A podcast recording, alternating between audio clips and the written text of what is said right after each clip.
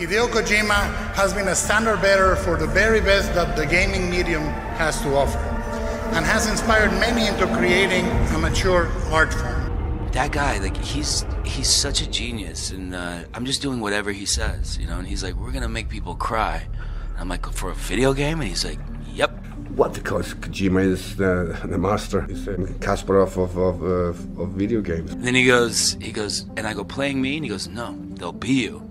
It's not obviously it's not story driven in the sense that we go from A to Z like we do in a film. It is out of time, out of space. It is in the moment. So I think the opportunity of of doing things we've never done before could be very interesting. He is to gaming in many ways uh, what Cameron or Spielberg are to filmmaking. His absolute passion for perfection and his narrative ambition and scope. There is nothing in his stories that he does not love and feel strongly about. You can see strands of action, strands of manga, anime, tokusatsu, epics, and existential philosophy.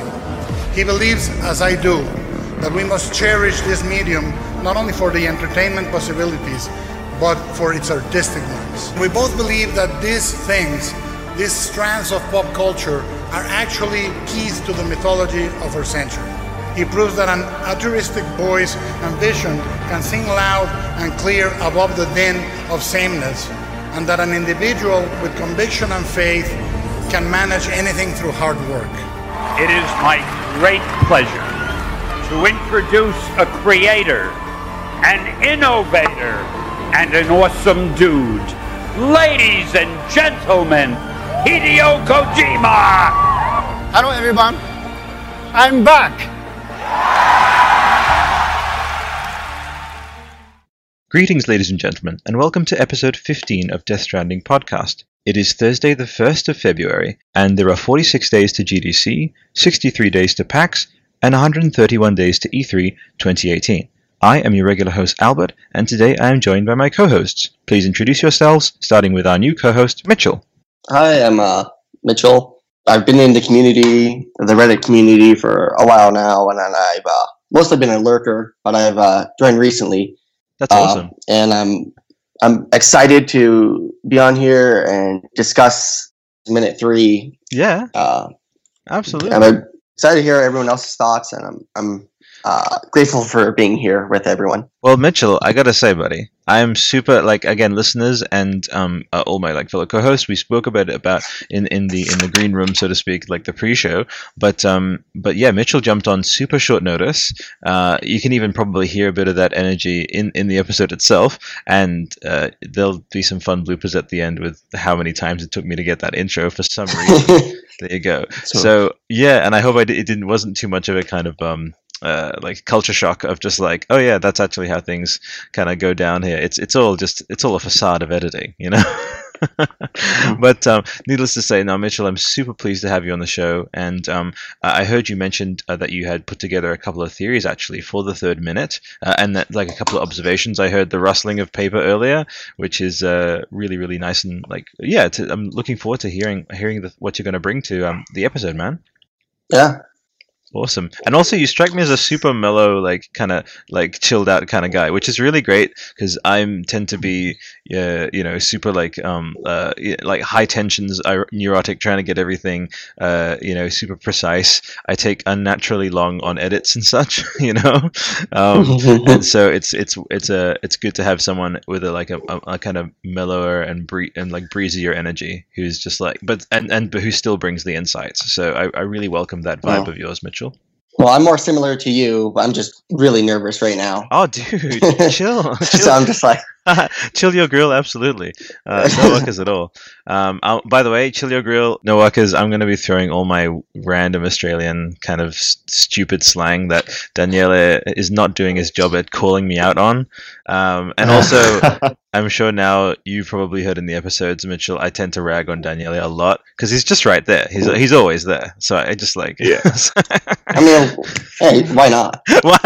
yeah, you know, like you're supposed to be on my side, I- Mitchell. Oh, I'm sorry. I'm on your side, man. Yeah, I'm on looking. your I'm looking. okay. Oh, I'm thank you, for Dave. myself. That's it. It's the American, the Australian squaring off against the Europeans. No, I'm kidding. I'm kidding. I'm kidding. But anyway, Definitely welcome, Mitchell. And yeah, Daniela, Joker, and love you, man. Love you guys. Okay, so for our new listeners, this is a weekly podcast dedicated to Death Stranding, the currently in production upcoming title from Hideo Kojima and Kojima Productions. As well as news and discussion on the game itself, we also cover Mr. Kojima's many and varied influences, everything from literature to film, poetry, TV, and more. Our mission is to showcase and celebrate just how culturally, intellectually, artistically, and philosophically enriching and eclectic Mr. Kojima's work truly is, leading up to and following the game's eventual release. With that regular rundown out of the way, let's get the show started.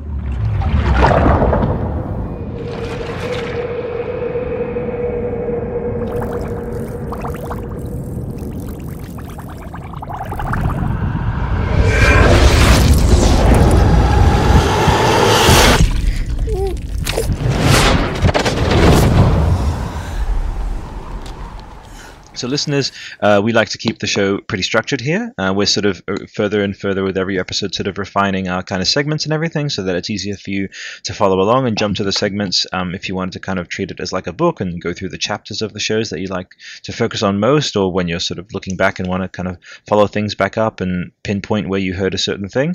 So, what we have um, is, um, yeah, every week we sort of do a little roundtable, which I'm about to kind of throw to the table um, of just how each of our weeks was in like Hideo Kojima news and sort of um, discussion.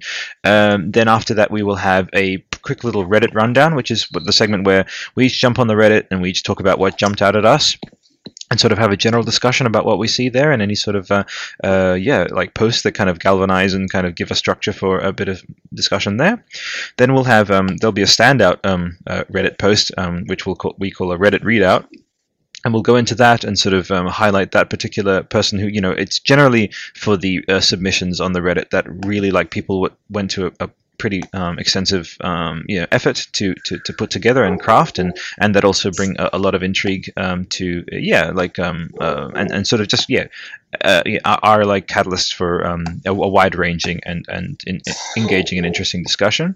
Um, after that, our fourth section is we will be shouting out supporters uh, and and Patreon people, of which none have joined uh, this week. However, we did have uh, last week um, uh, uh, Yusha, who, as I mentioned, you know, Insanity Bro, like you, it's I mentioned it on the other podcast, but I, I always can't just go past even like a you know forward uh, you know like a um you know like what we're doing now, which is an outline of a show of when we will thank them. I can't like just pass by without literally thanking the, this this person who um, I was just actually in the Skype group where if you like um, support us on the Patreon, we, we get you into the Skype group where so you can just riff with us and and um, yeah, suggest topics and all that, and actually jump on the show as well. So Yusha Insanity Bro, you're a legend. Uh, he's supporting us on two platforms, guys. So he's on Patreon and Patreon Podbean.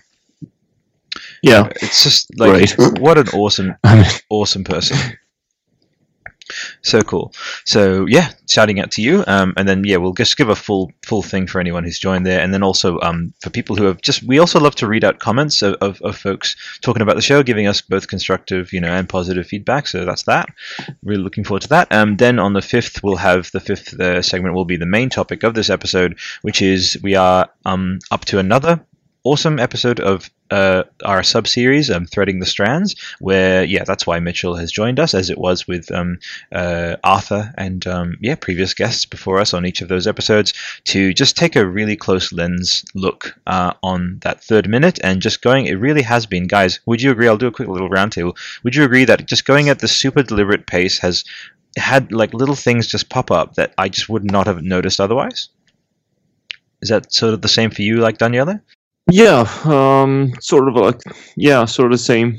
Yeah, Um, yeah. I don't know what to say yet. No, that's that. that's okay. Yeah, yeah, but but like what I'll say is like you know how Young did his amazing one hour and like one hour and forty breakdown or whatever it was, one hour and a half. Oh, And that was amazing. It was very very nice and kind of condensed, definitely. And this close this this sort of more deliberate, drawn out, like as in going like yeah, like second by second, if you want to refer to it that way. Um, we again, listeners, it's not about going su- su- super like conspiratorially deep and uh, you know exhaustively and, and trying to like figure out what the patterns in the mud mean. Nothing like that. It's just that yeah, going at that pace, it ends up just um, making us think of where narrative could go, uh, where um, like aesthetic ins- inspirations and touchstones, and, and it ends up being quite quite an engaging process to do. And, and we tend to find, at least for me, uh, for the past two um, episodes of Threading the Strands, I've always come away with something I just wouldn't wouldn't have noticed otherwise, thanks to you guys. And yeah, just that that sort of roundtable. So looking forward to that. Um, after the main topic, we'll have our closing remarks. And then after that, we will have our sign off. So that's your seven segments of uh, Death Stranding podcast. So let us rewind and go all the way up to our first segment, which is quick little roundtable of yeah, um, essentially uh, how everyone's week was. And what we'll do is when we have the new host, um, as is Mitchell, um, what, during when we throw it to them, we want to hear absolutely like their first experience with uh, Hideo Kojima and Death Stranding, and um, and that's kind of what we're going to do. So um, if that's all right with uh, uh, Dean and, and Daniela, is that okay if I kind of throw it to Mitch to kind of take it from here? Of course.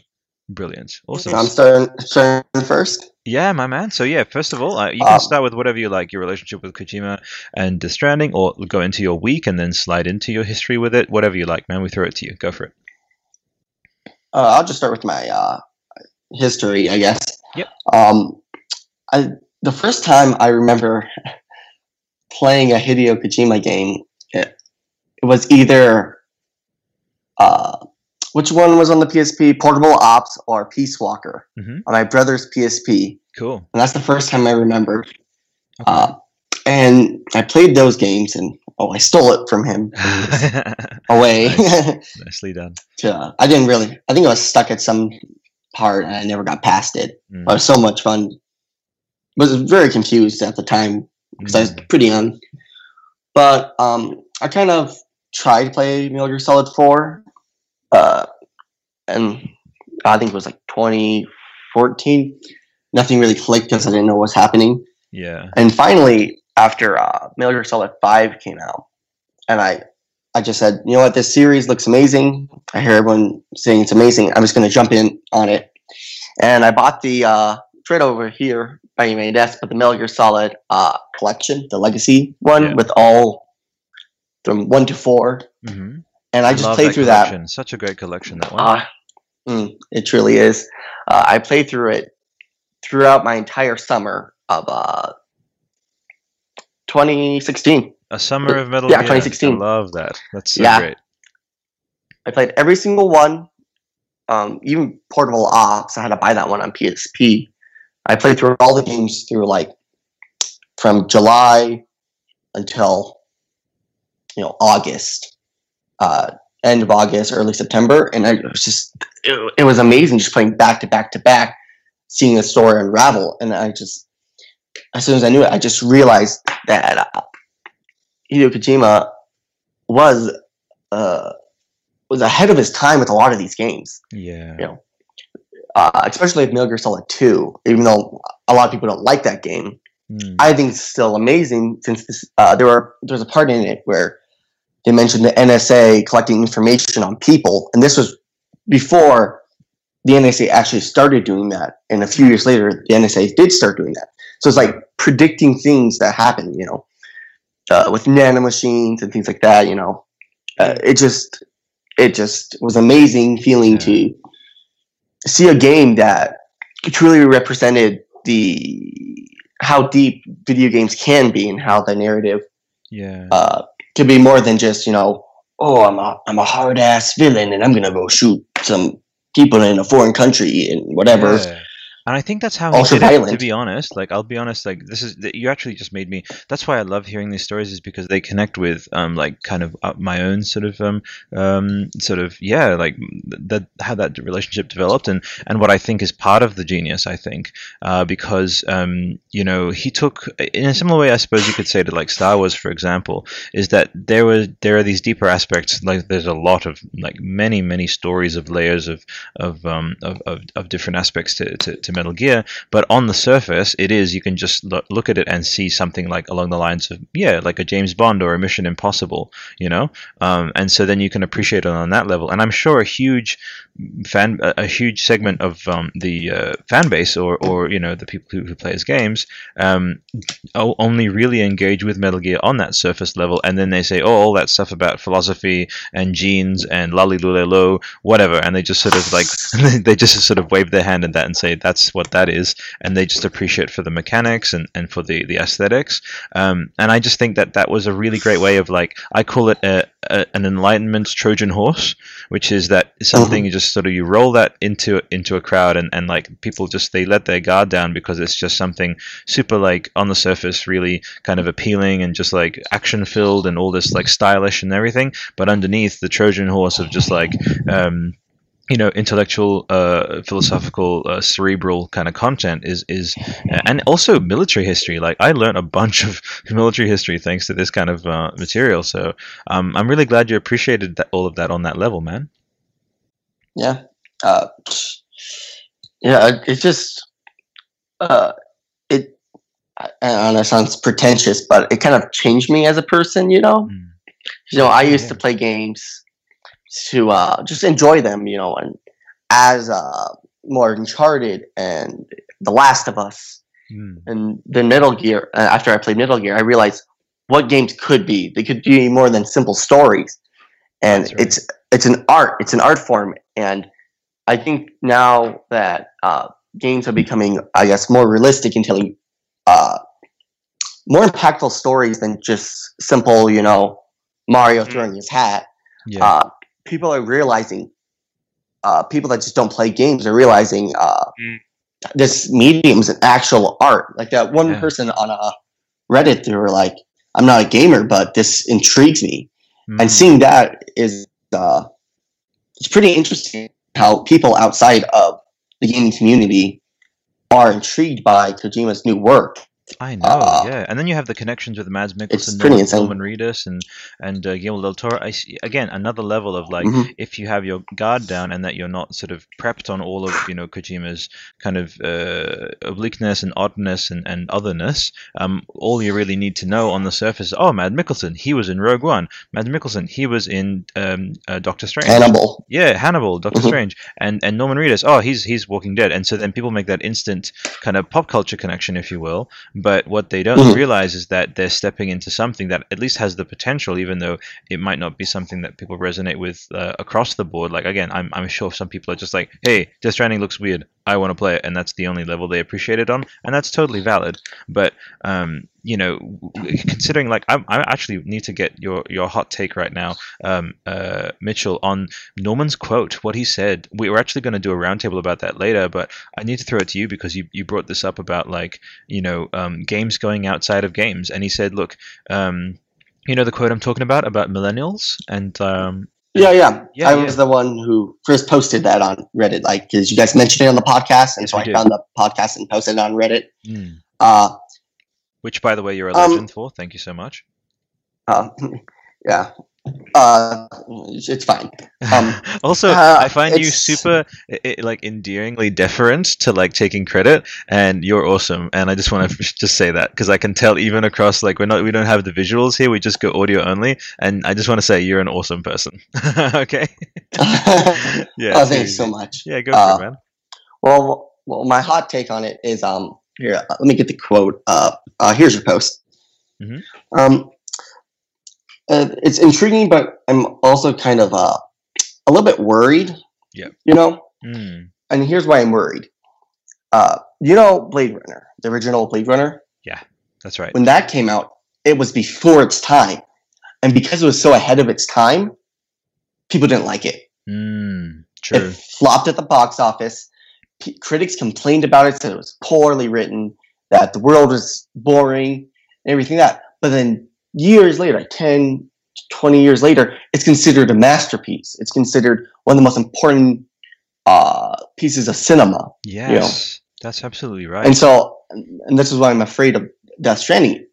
It could be uh, so ahead of its time that when people play it, say, "Oh, it's bad. It doesn't make sense. It's stupid." No, it's Why is there elements of social media on millennial culture? This is dumb. Who cares? True. And it might be years later down the line that uh, people realize, oh wait, I can see that now.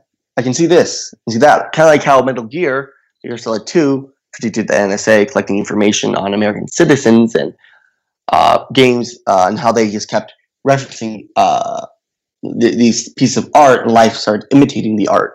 Hmm. Um, I think this game will be, if it's done correctly, which it probably will, will be uh, uh, it will be bad at people consider it bad at first, Hmm. but will change into something uh, more impactful I agree. over time.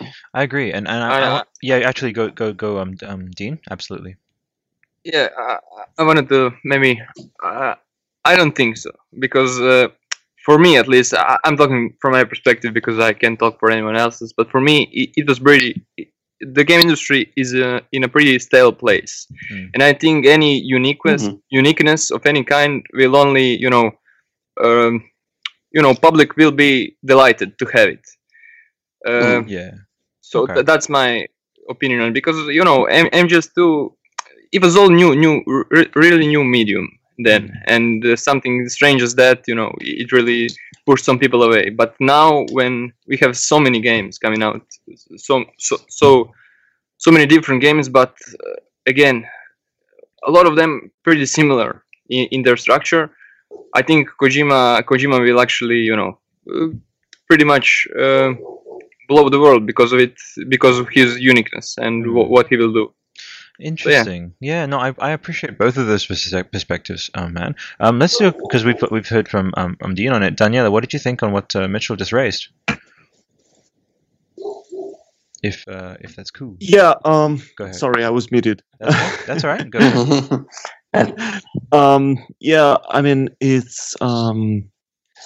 He said something really true, uh, which is that um, if you um, Kojima, he's uh, ahead of his time, and uh, that's why he gets sometimes misunderstood or um, not a- not appreciated enough. Hmm. um, that's that's really interesting and it's always like this with art. I mean with music you can hear the same. I mean mozart wasn't um wasn't um wasn't deemed very worthy of right. um high class music Yeah. until years later in his career And H.P. Lovecraft And- as well. You know, he, he died in, in Ah. pretty much a- in obscurity, uh, a relative obscurity, and and like, he, like starving and like yeah, th- there's these people who are now i could yeah. I could do, I, I could make a really good joke about you saying he died in obscur- obscurity, but I won't do that. No, please do. Uh, we we welcome jokes here. Go do it now. You can't you can't just you can't just tease it. Go go go. I mean, looking at his work, I think he would have liked it. Ah, there you go. Love it. Ooh. Amazing. I said it was a bad joke. Yeah. You asked for I, it. I did. ask for it. Now I regret it. I didn't ask for it. I didn't ask for it. Mitchell, I'm sorry, Mitchell. but, but yeah, That's- no, it's fine. that's all good. That's all We're good. But gonna- yeah- But yeah, continue, uh, Daniela. There go our listeners. Uh, well, yeah, and that's um, and that's really something interesting. I mean, um, he's um, he's got these ideas. I mean, I mean, I, I wonder what we'll say uh, ten years from now about Death Stranding. Hmm. Um, that that's gonna be interesting for me Hmm. um, to to keep track of, and um, yeah. So uh, But yeah, no, absolutely. he's Yeah, yeah. Sorry, actually, didn't mean to cut you off, man. Um, but um, like the only the only thing I al- else else I wanted to say is um, you know, another thing that uh, another wrinkle to this is that uh, Norman is suggesting physical connection. He's suggesting people getting out of their houses, Pokemon Go style. Like that very much came across to me when he said that. It's like it's about esta- reestablishing physical connection because he wouldn't have used the millennial in its in their room alone, you know, as a contrasting point in that sentence otherwise. So um, I, I think another part of it could be if you know Kojima might potentially you know stretch out like to the point of I mean Pokemon Go definitely had like uh, staying power for sure. Um, you know because it, people still play it and everything. It's still got like a, a like a you know a, a community base definitely. Um, but Mhm. um, one thing with like geotagging and stuff like that's something that um, it's a little bit similar to timed events in, in games like Destiny and stuff. Like that was Mhm. it, it basically is like lost content. Like it, it, it happened, it was part of the game, but it no longer is kind of objectively part of it because it's not contained within the main. Uh, like I, I'm wondering if Death Stranding may be cut, maybe spread too thin, like with too much across different forms of media. So yeah, I can understand the, the concern there as well because if we do think about something being ahead of its time, but then if you try to revisit Death Stranding 10 years hence and the geotagging, for example, is impossible because you had to have been there while it was happening, you know, that, that could be something where, um, yeah, like it's it's very interesting to, to, to consider, um, like, or even if it's already, even before it's already out, to consider Death Stranding's potential legacy, you know? Could I uh, Yeah. put something in there? Oh, yeah, Oh, sure. sorry. Yeah. Oh, actually, That's It's- all right. Um, a Could it of a tra- be- traffic controller? Uh, let's go, uh, uh, Mitchell, and then Daniel. Go, Daniele. Go. Okay.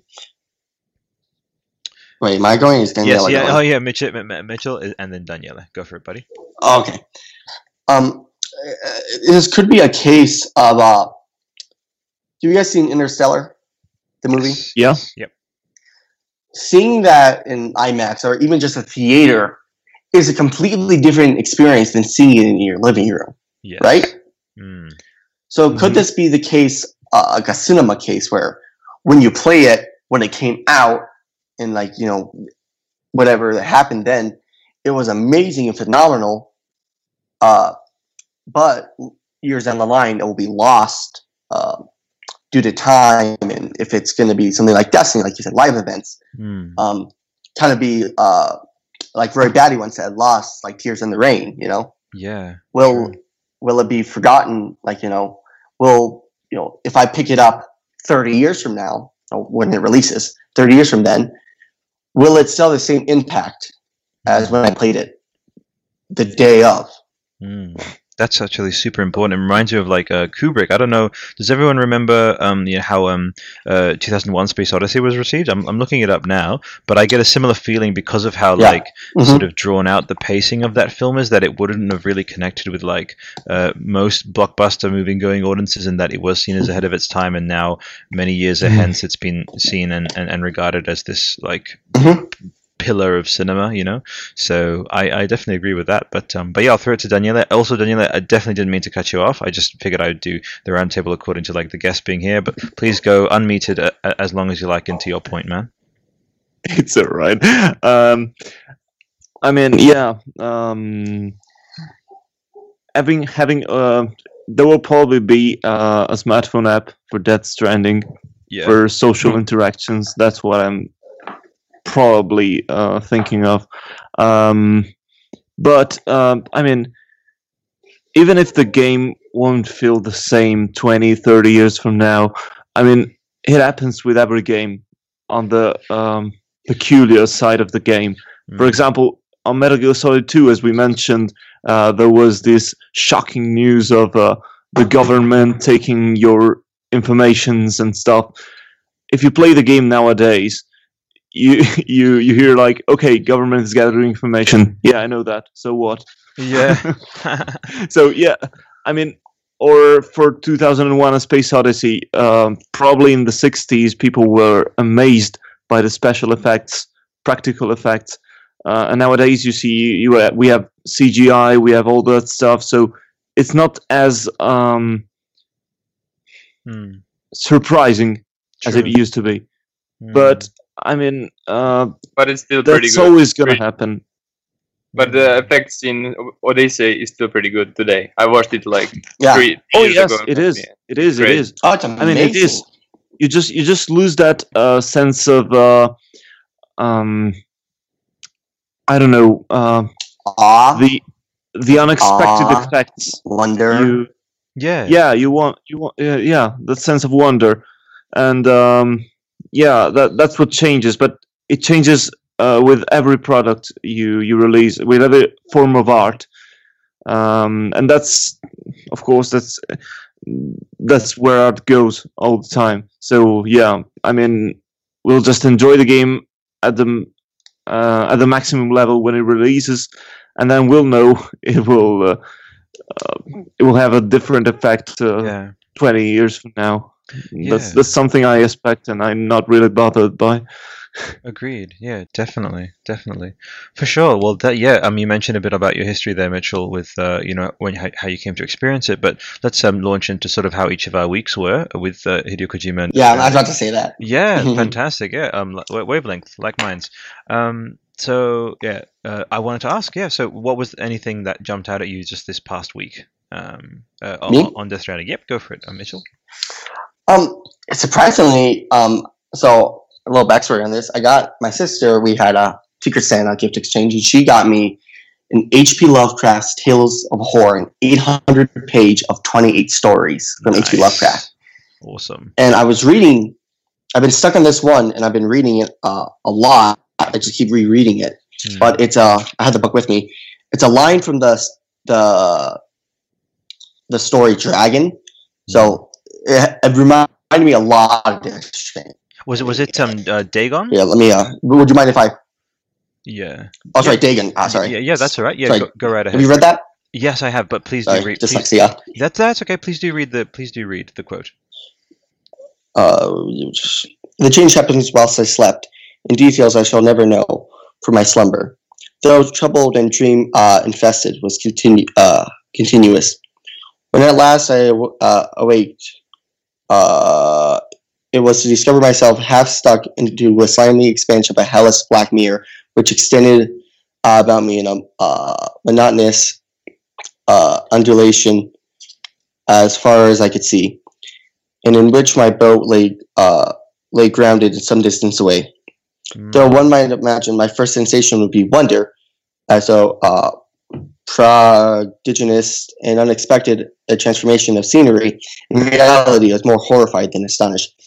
For there was in the air uh, and in the rotting soil a sinister quality which chilled me to the uh, to the very core. The region was petrified with carcasses of decaying fish and other less describable things, while I uh, protruded, sorry, protruded from the nasty mud an unending plain. mm, Perhaps I could not convey uh, in mere words of un, uh, unutterable hideousness uh, that can dwell in absolute silence and barren uh, uh, mercenary, uh, mercenary. yeah, barren immensity. Uh, there is nothing. Yeah. Sorry, immensity. Mhm. Sorry. Uh, there was nothing within. Uh, there was nothing within hearing and nothing within sight, uh, save a vast black uh, reach of black. Black slime. Like- Mm. Like black slime, decaying carcasses, a barren wasteland. I'm like, hmm. I know, yet the That's very completeness of the stillness and homogeneity of the landscape oppressed me with nauseating fear. So, um, by the way, you are right on the ball, buddy, because, I mean, I'll just bring out a few of the words that you spoke from the quote. So it says, um, you know, uh, more horrified than astonished, right? So um, then you can look at, like, Norman's facial expression, you know, like, it, there's no, like, complete shock on his face. There's just, like, like, horror and awe, but nothing like you know. Again, we talked about emotions uh, on a couple of episodes ago with um, with how he was um, with how he was reacting. Then in the air and in the rotting soil, you know, when we see this, the, like the soil literally rotting away, you know, a sinister quality which Mhm. chilled me to the very core, um, which is definitely happening with Gun Guy, aka Bob. Um, the region was putrid with the carcasses of decaying fish, which is definitely describes first and second trailers right there, um, and other less desirable things which I saw protruding from nasty mud of the unending plain. So again, mud, unending plains, and other nasty things like you know the stuff that came off, like the very like inhuman uh, sort of fleshy stuff coming off of the tank. So definitely there. Um, perhaps I Mhm. should not uh, hope to convey in mere words the inutterable hideousness that can dwell in absolute silence and barren immensity. I mean, holy fuck! Like that is a, s- a bla- like, that is a central statement of what these um as I call them, the unseen, what these creatures are. Like they are so so alien, and and I've you know uh, you know read H.P. Lovecraft stuff you know up and down, um, and of you know Bloodborne, and like I'm I really I'm sort of my purview definitely is you know creatures that are meant to basically make you go crazy as soon as you see them, as in like lose your mind, you know. So I'm very intrigued by by um uh, you know artists particularly that want to capture something that could make you go crazy, like because of how uh, how shocking and inhuman it is. Um, and I, I just genuinely had never seen anything that like came up in that third trailer with that enormous colossus with hands for a face and Yeah. crazy, you know. So um, and then there was nothing within hearing and nothing uh, in sight save a vast reach of black slime. Again, black slime is all over the place in this thing. Um, yet the very completeness of the stillness and the homogeneity of the landscape impressed me with nauseating fear. So this is basically saying that like I was paralyzed and like the stillness of everything made was almost more terrifying than anything actually happening, which you could apply to um, you know, like how just everything was just like incredibly eerily like floating upwards, super quietly, super silently. And I think uh, I want to throw this to Dean actually, because you and me have talked about Ludwig and the music. Um, like the effectiveness of the music going quiet in that moment instead of ram- imagine if the music had like ramped up and maybe like overtaken and like uh you know um been too much and and been too loud but just how it like regressed and like stepped back like how much more effective that was and how much more eerie and frightening it was um what did you think of that dean Yeah, for sure. I, I mean, like I said, trailer music was perfectly delivered, perfectly delivered. Because Mm. you have to, you have to Yeah. have, you have to have these dips and downs for it to be perfect, yeah and it was perfect. So, yeah. Yeah, absolutely, absolutely. Yeah, I, I completely agree with you there, man. Um, for sure. Nice. Well, yeah, and so yeah, so that's kind of it seems as though that was like Mitch's angle of um, is Mitch okay or Mitchell is is is is the standard? Uh, Mitchell's usually the standard, but you can call me Mitch. I don't really Okay, care. I will It's not call like you. I'm I'm gonna- gonna, I'm gonna call you Michelin from now on. I'm kidding. Michelin? Michelin. Well, my nickname's Marshall, so Oh. you can call me that if you want. Okay, Eminem. Okay, I'm kidding. I'm kidding. Oh, I'm kidding. No, we'll go. We'll go Mitchell, man. Easy. I, I. No one very rarely gets gets away with anything other than Albert for me. Um, I tend to leave just without excusing myself. I leave conversations where anyone calls me Albie.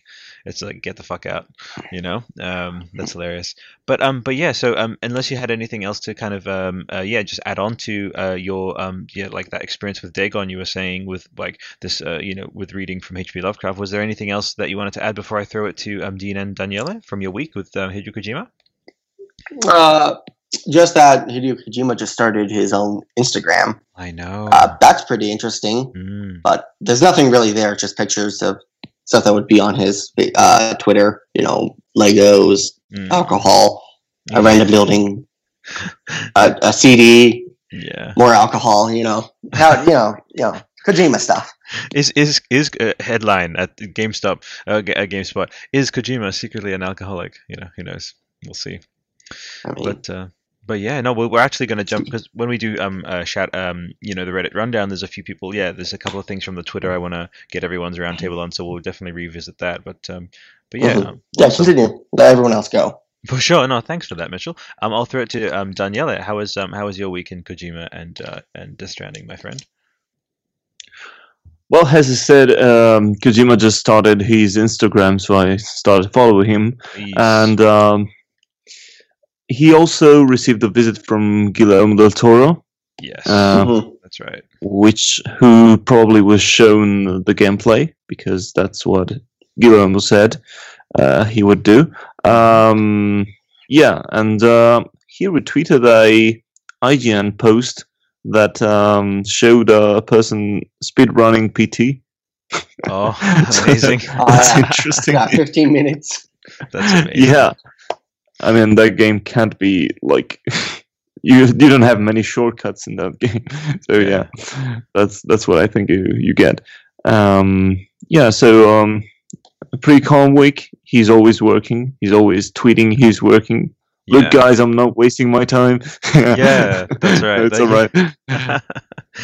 We we deserve it. We deserve it. We we put his uh, work in question. So yeah.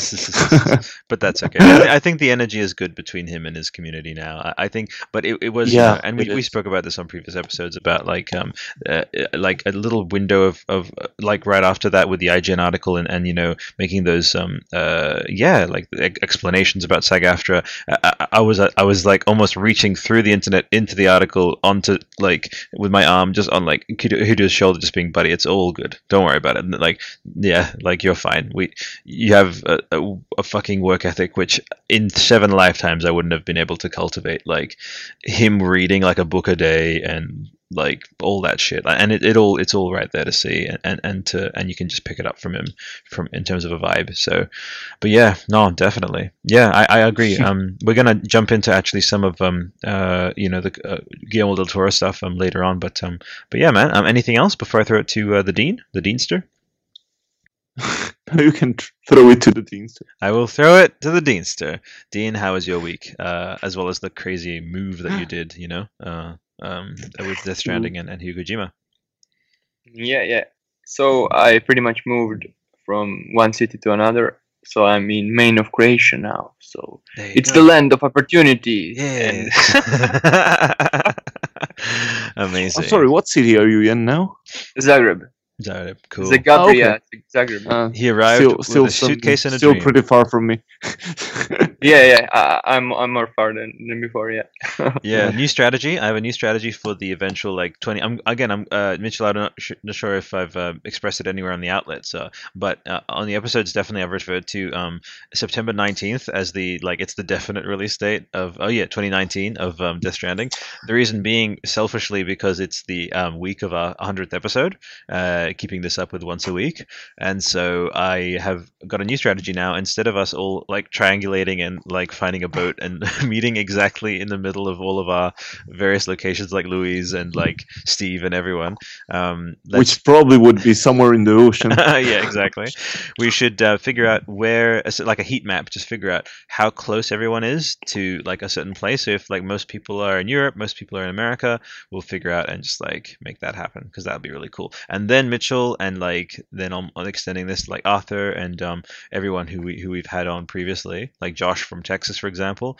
It would be cool to like dial everyone up because I've got everyone in the Skype group. So like in a year and a bit's time, just like like like spam everyone hey you were on this show like however long ago uh, this game is actually coming out in two months come to this location do this you know Mhm. which i think could, be- yeah could kind of fun but yeah go ahead Yeah. Me? And No. Oh, so sorry. I, I should continue. Yeah. Uh, yeah. So I moved, and yeah, I have a pretty pretty better internet here. yeah And uh, as far as Death Stranding is, Death Stranding is concerned, oh, I hear some background noise. i do Mitchell. Yeah, can you? Mute yourself? sorry. mitchell you can eat Sorry, your some corn- of you, my eat, you can eat your cornflakes later i'm kidding i'm kidding Oh no, sorry. I dropped I dropped some papers and stuff, so I'm trying to pick them back up. You're fine. You're fine. Yeah, yeah you just do do the muting thing, man. It's all good. Um, but yeah, don't worry about it, man. Um, uh, go ahead, uh, Dean. Yeah, and as far as Death Stranding I mean, yeah, the, the, there's the Instagram. Uh, as, uh, Instagram stuff were pretty interesting to me because I think Kojima like posted 1,000 pictures of Star Wars spaceships of Yeah. some kind, you know, Lego stuff. That's That's right. pretty crazy. Mm. Yeah. And the other, the other thing was no one mentioned it yet is Junji Ito. Uh, you know how Guillermo Guillermo visited Mhm. Junji Ito. Yeah, they just had dinner together. Yeah, I, I can only see it, man. Uh, in another trailer, next trailer, or even you know after that, uh, Junji Ito comes. You know, he, he's some kind of NPC or something, and he he's revealed like something similar to Gu- Guillermo del Toro. Mm. Yeah, I, really think that there's a big possibility of that happening. Gosh, I would love Because- to see Junji Ito's name in the credits for Death Mm. Stranding in some way. Yeah, yeah, Can you imagine that? Yeah, yeah, for sure. absolutely. Uh, and yeah, th- that's pretty much it. I mean, the, there's also there's also uh, maybe I wanted to connect it to to uh, Guillermo. Hmm. How you know that that interview they had uh, like 2016, I think, and uh, when when Kojima did Pan's Labyrinth thing with hands, I just wanted to connect that. You know that that can thing is pretty much pretty much what what. What happens in the third trailer? So I think it was more than just you know a reference. Oh to- shit! to- Oh, you're not just doing Yeah. this. You know, I I can't even handle being alive right now because you literally just made that connection of really like again it. the pale man whose head is hands. Like, Uh, ah, yeah. God. Okay, I need to like go for a walk now and like lie down. That's fucking amazing, man. I hadn't thought of that at all. Um, that's incredible. Yeah, well done, um, dude. Yeah, go for it, Dean. Yeah, that, that's pretty much it. Yeah. Incredible. Yeah, I want to do a mini roundtable on yeah, just G- Junji Ito's possible involvement. There's there's no possibility, obviously, in, in terms of um his uh, yeah, because as in like it's a certainty to me that there was influence. Um, we see so much uh, of Junji Ito, uh, not just in PT, but uh, yeah, carried over into um Death Stranding for sure. Um, and actually, uh, listeners, um, after our sort of this season, so to speak, of um breaking down this trailer, which I'm happy to pick up the pace with if if it's okay with uh, you guys, I'll just sort of riff that with you guys on the on the air here. We sort of uh, incorporate some of our weekly meetings into uh, like peppered throughout our episodes. Um, if we want to do um, just f- finish up threading the strands, uh, so that you know people aren't waiting. Maybe if they're following along, they kind of want to continue hearing our analysis. Um, wrap that up with the next couple of episodes and. Um, and still incorporate obviously other news and everything. Uh, and then, are you happy with that, Dean? Because I, I know that we, we said we would tag team, but we, we also want to keep the freshness and like because otherwise, if we're like eight weeks from now and we've only gotten to like minute four, four or five, you know, like that could be that could be pretty yeah drawing it out. So what do you think of that, Dean? Um, because I don't want to infringe Yeah. on um uh uh you know um Phantom Pains and Gains. No, no, no problem. I mean, I mean, the the, the trailer is kind of old news now, and yeah, I I, thi- I think it- we need to because uh, the way I know it's old news, you know, you know why? Because I'm already itching for something new. I'm, I'm already waiting for that E3 or Mhm. GDC or something. That's Yes. that's how I know. That's right. It's like it's like chewing a piece of food too long. It just turns into like mush, you know. Yeah, yeah. You're just like, Oh, where's where's the original flavor, man? You know. oh my god. There you go. So, but no, I, I and that's why. But he, here's the thing: for me, it's going to be less about like us just trying to squeeze everything out of this trailer. It's more going to just be it- this will give us um, a structure to it'll, like going through the trailer. I'm actually happy to like loosen all the way up, even on just like while we play through it. Once we cut away to threading the strands in this episode, um, we'll have the trailer playing in the background. Things might come up to you. Like one one thing, as I was um, hearing uh, Mitch tell his story, I brought up the trailer just uh, and I had it on my phone going at 0.25 speed. And one thing, like off the bat, I noticed is like the palm prints seem not to have any kind of earthly weight to them because with when a palm print arrives, like when you actually put a palm print down, you see how you, you know what I mean. Like the first the tips of the finger go down, and then you can actually feel the weight of the creature on top of it. Whereas these just simply materialize evenly, like completely evenly, uh, like as though they're being, as though someone actually has like a human palm print stamp and is just stamping them. Because also the gait of the creature, uh, of whatever it is, it, it's not justifiable. Like because of the size of those hands, it would have to be striding way further out. Like especially if it's on its hands and knees, you know, like um. Which, by the way, uh, listeners, um, you know the connection with babies. Um, Dean, Danielle, and Mitch. Uh, babies will walk on their hands and knees, right? Yeah, So, and right. and it's the baby that disappeared in the first trailer, right? So maybe we're being invaded by giant space babies. Who knows, right? So it's gonna yeah. So like That what would be terrifying. it would be fucking terrifying. That's yeah. oh god, it's like Spirited Away all over again. Um, imagining Ghostbusters, the Yes. big, the big donut, the big uh, marshmallow man, but just a baby instead. but just a giant baby. Oh my That's, God. Death Stranding is a remake of the original Ghostbusters. uh, we're gonna see in the next trailer. We're gonna see like just naked on naked like on the roof of some skyscraper. We're just gonna see Dan Aykroyd like all overweight but like naked. Why did I do that? Why did I have to give you guys that visual? It's like I enjoy torturing you on this show. Awesome, but yeah, Dean. Um, did you have any other quick little riffs for for your um for your week? We're all good. Yeah. We're all good to go. Fantastic. So for me, Yeah. um, again, yeah, totally reflecting. Oh, actually, Mitch, did you have anything there for that one? Oh no, I was just saying uh, we're good. Okay, Like that's I was, easy. Yeah. didn't have anything to say. You are making you are making an environmental utterance of acknowledgement. I understand. Sorry. don't don't apologize. Well, guy, I, I think you're my favorite guest so far. You're just super, just like sorry, sorry, sorry. It's like don't worry about it, man. Okay, so um, no, for me, uh, it was definitely um all. Oh, fuck! It was all about Shape of Water for me, which I consider to be. I actually messaged. Um, we have a uh, a user uh, on um on uh on the on the uh, on the re- uh, sorry on the yeah the uh, what is it the uh, on the Instagram right? Who um, she was very kindly uh, like liking a couple of our posts. So I want to give her a shout out her name's Megan. Um, and I think she's got like a it's like a really like mellow co- cool kind of name. It's like Mego Ch- Megan chills out or whatever. And she was liking our um, uh, Shape of Water kind of stuff you know? Um, and I was like I really dig that. And it yeah, so Megan Quiet Company. So there you go. Uh, yeah, I'll send this timestamp to you, Megan, and, and send a link to this one. But the reason I bring it up is because um, you know, I talked about earlier how um, Death Stranding, uh, you know, um, or, or, rather, yeah, like how Metal Gear as well um, had this subtle thing, which I, I don't consider to like Kojima to be like like a, a marketer, so to speak. But regardless, he, he must have some kind of preternatural um, intuition about how to present his games because just as you know I, I don't know if he was prescient or anything. I, i'm sure that he had the assurance that just from having been his colleague for so long and even collaborated with him to an extent on, on silent hills this relationship with Hideo, with um, guillermo del toro now as i'm tagging these posts for example just to give you an example immediately uh, sort of understandable example with tagging because i tag everything death stranding shape of water um, because of that connected um, subject matter of like uh, you know um, dream space and like eh, have you guys by the way we'll do a little roundtable who has seen shape of water here it's not out in italy yet not out in so italy i and can't uh, see it that's okay croatia I'm gonna see it.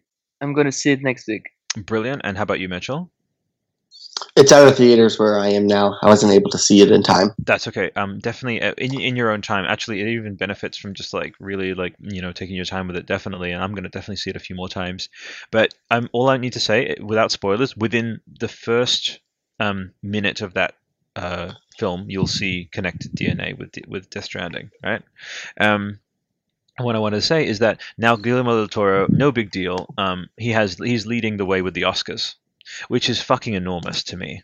Like I, you know, I saw him give his Golden Globes acceptance speech, and you can even tell in his sort of um, that's why he's like super mellow. He's not like being super like effusive and just like oh you know oh finally anything like that. He like you hear and you hear Guillermo talk about um, film production and getting his movies made. He has like seventy more film ideas than the ten movies than he's actually gotten made, and he's definitely like jaded with awards and jaded with with Hollywood. So even though this is a huge honor for him, I love how grounded he's being, and it's very definitely reminds me of like how Kojima approaches uh, receiving his honors and stuff when he's been given like these awards and stuff. And that's why I also think they're they're kind of kindred spirits in that way, as well as the sort of um growing up in similar settings with similar like you know Ultraman and, and all these like um uh tokusatsu all, all everything I say at the top of the show that that connected them in, in the first place um and I also love uh that they have this kind of shared eclectic space where by the way you know just as this uh, Academy Award mult like 13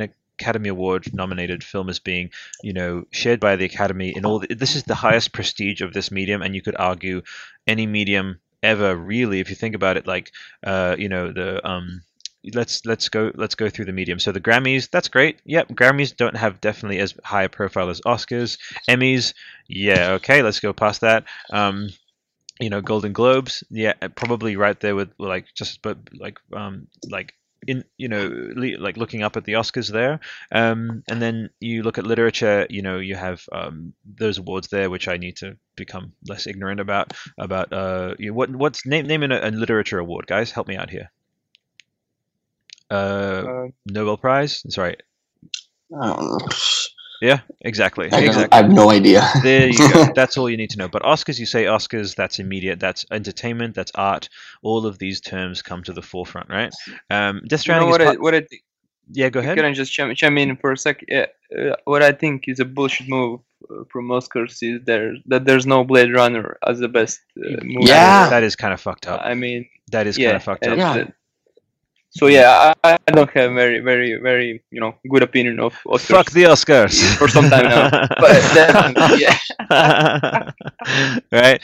You know, I, I resonate with I resonate with both. Okay. Um, there's prestige, there's value no, in being it- recognized. But yeah, you're right, Dean. Go ahead.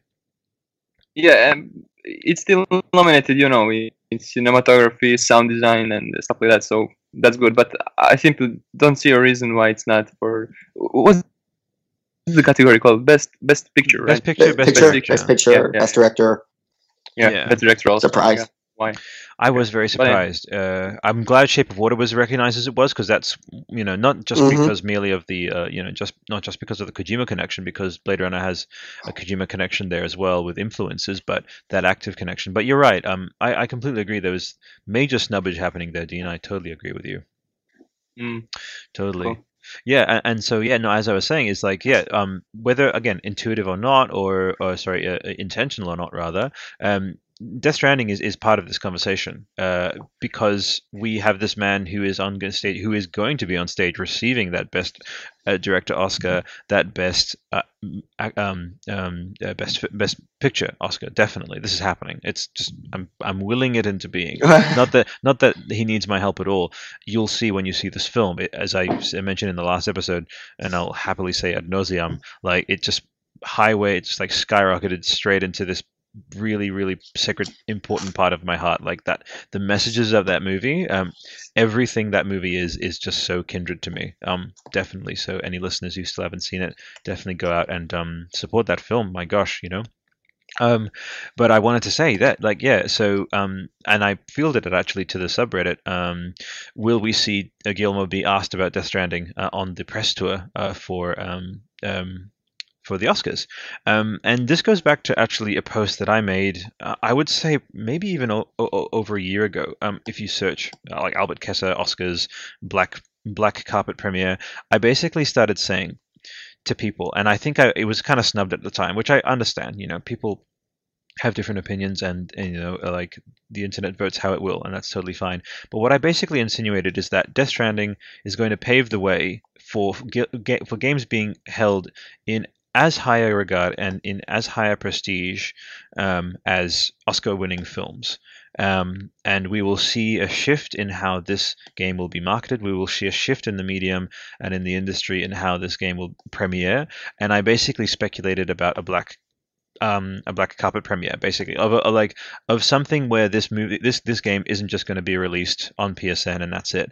There will be like I like we saw, you know, a Final Fantasy X take up the Orpheum. I believe it was the um, same uh, uh, stage that uh, the Oscars were presented on, and um, like you know Greg Miller, Tim Gettys, you know they did that big countdown. That was a surreal moment for me, realizing you know this uh, game series coming from like 1987, dusty you know um, Japanese offices, you know Hironobu Sakaguchi, you know working title after title, and now they're on the Oscar stage, and Hirono- Hironobu Sakaguchi's face is blown up many many feet up into the up into the air, you know, projected and discussing how far the series has come and all this, you know. Um, so and what I basically said is, and what wh- when I see this, I know it's just a grain of it. It's maybe like a grain of sand, eternity in an hour, whatever you want to say. It's the first little trickle of like, holy crap! Like there is two degrees. No, there's sorry, there is one degree of separation between Death Stranding being discussed um, in the same breath as a multi-Oscar winning film uh, with a connected staff member, which is you know you know um, as we know, listeners, you know Guillermo del Toro scanned in, not confirmed to be actively creatively participating in Death Stranding. However, his likeness is being used. He is objectively part of this conversation. Like he's like he may say like, "Oh, I'm just Hideo's puppet." They're more than just puppets. It's been established that they're kindred, that they share creative space. And again, I emphasize, please see Shape of Water because you will see that connected DNA there, definitely. Um, and yeah, so um, I need, yeah, needless to say, my entire week was wrapped up in how proud I am of Guillermo, how proud I am for um, uh, genre being recognized. And Ray, actually, my girlfriend, um, she observed that this is the post Weinstein uh, Oscars, where like there was this uh, theory that he was arbiting and he, he kind of had monopoly over who got nominated and stuff. And it's like first post Weinstein Oscars. Now we see genre being recognized. We see uh, you know um, uh, multiculturalism being acknowledged in a wider way, where there's just less of a stranglehold. Like basically, uh, white uh, privileged old male um, Hollywood in America is fucking licking its wounds as it fucking rightly should, and we're seeing um, genre being recognized in such a phenomenal way, uh, and and given this artistic validity, which again um, is so related to my sort of ethos and my sort of approach with interactive artistry is that I want to see um, underappreciated art. You know, uh, he said it in his beautiful, very classy post, by the way. And by the way, have you seen Guillermo wearing his director? He's he's just he's not saying much, but he's just he just looks like an Oscar fucking winning director already. like he's wearing his scarf and everything. Oh yeah, that's what I thought as well. yeah, it's like yeah, my boy, go there in Japan, have your shabu shabu. But needless to say, you're fucking making history, man, with your Fishman movie. You know so beautiful. So um, I get yeah, super just like en- enlivened and, and super proud about that. But um, that that was my week for sure in, in the medium, definitely, and um, and in tangentially related uh, Death Stranding news, which is great. Um, how close, quick little roundtable, are we to seeing Kojima's 2018 tease slash reveal? Will we see it before E3? I'll throw it to Mitch. Go for it.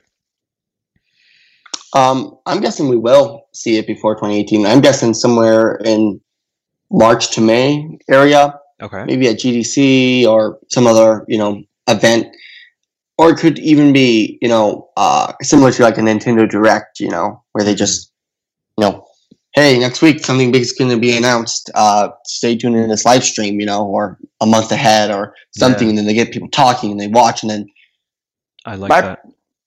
my prediction is gameplay and release window of 2019. That's my prediction. I love that. I Oh, love that. gameplay would be like 15, like kind of like uh, more in the line of the God of War gameplay reveal. Hmm. You know, it's like 10 min, 10, 15 minutes of gameplay and story, gameplay and story. Right. Uh, but you know, I can see that happening. I think yeah. he'll. But I feel like it would be more pre uh, during the prologue when he said that. You know, very actiony, very. uh You know, I I- I don't. I think he's gonna hold off showing the unique gameplay until later and let us.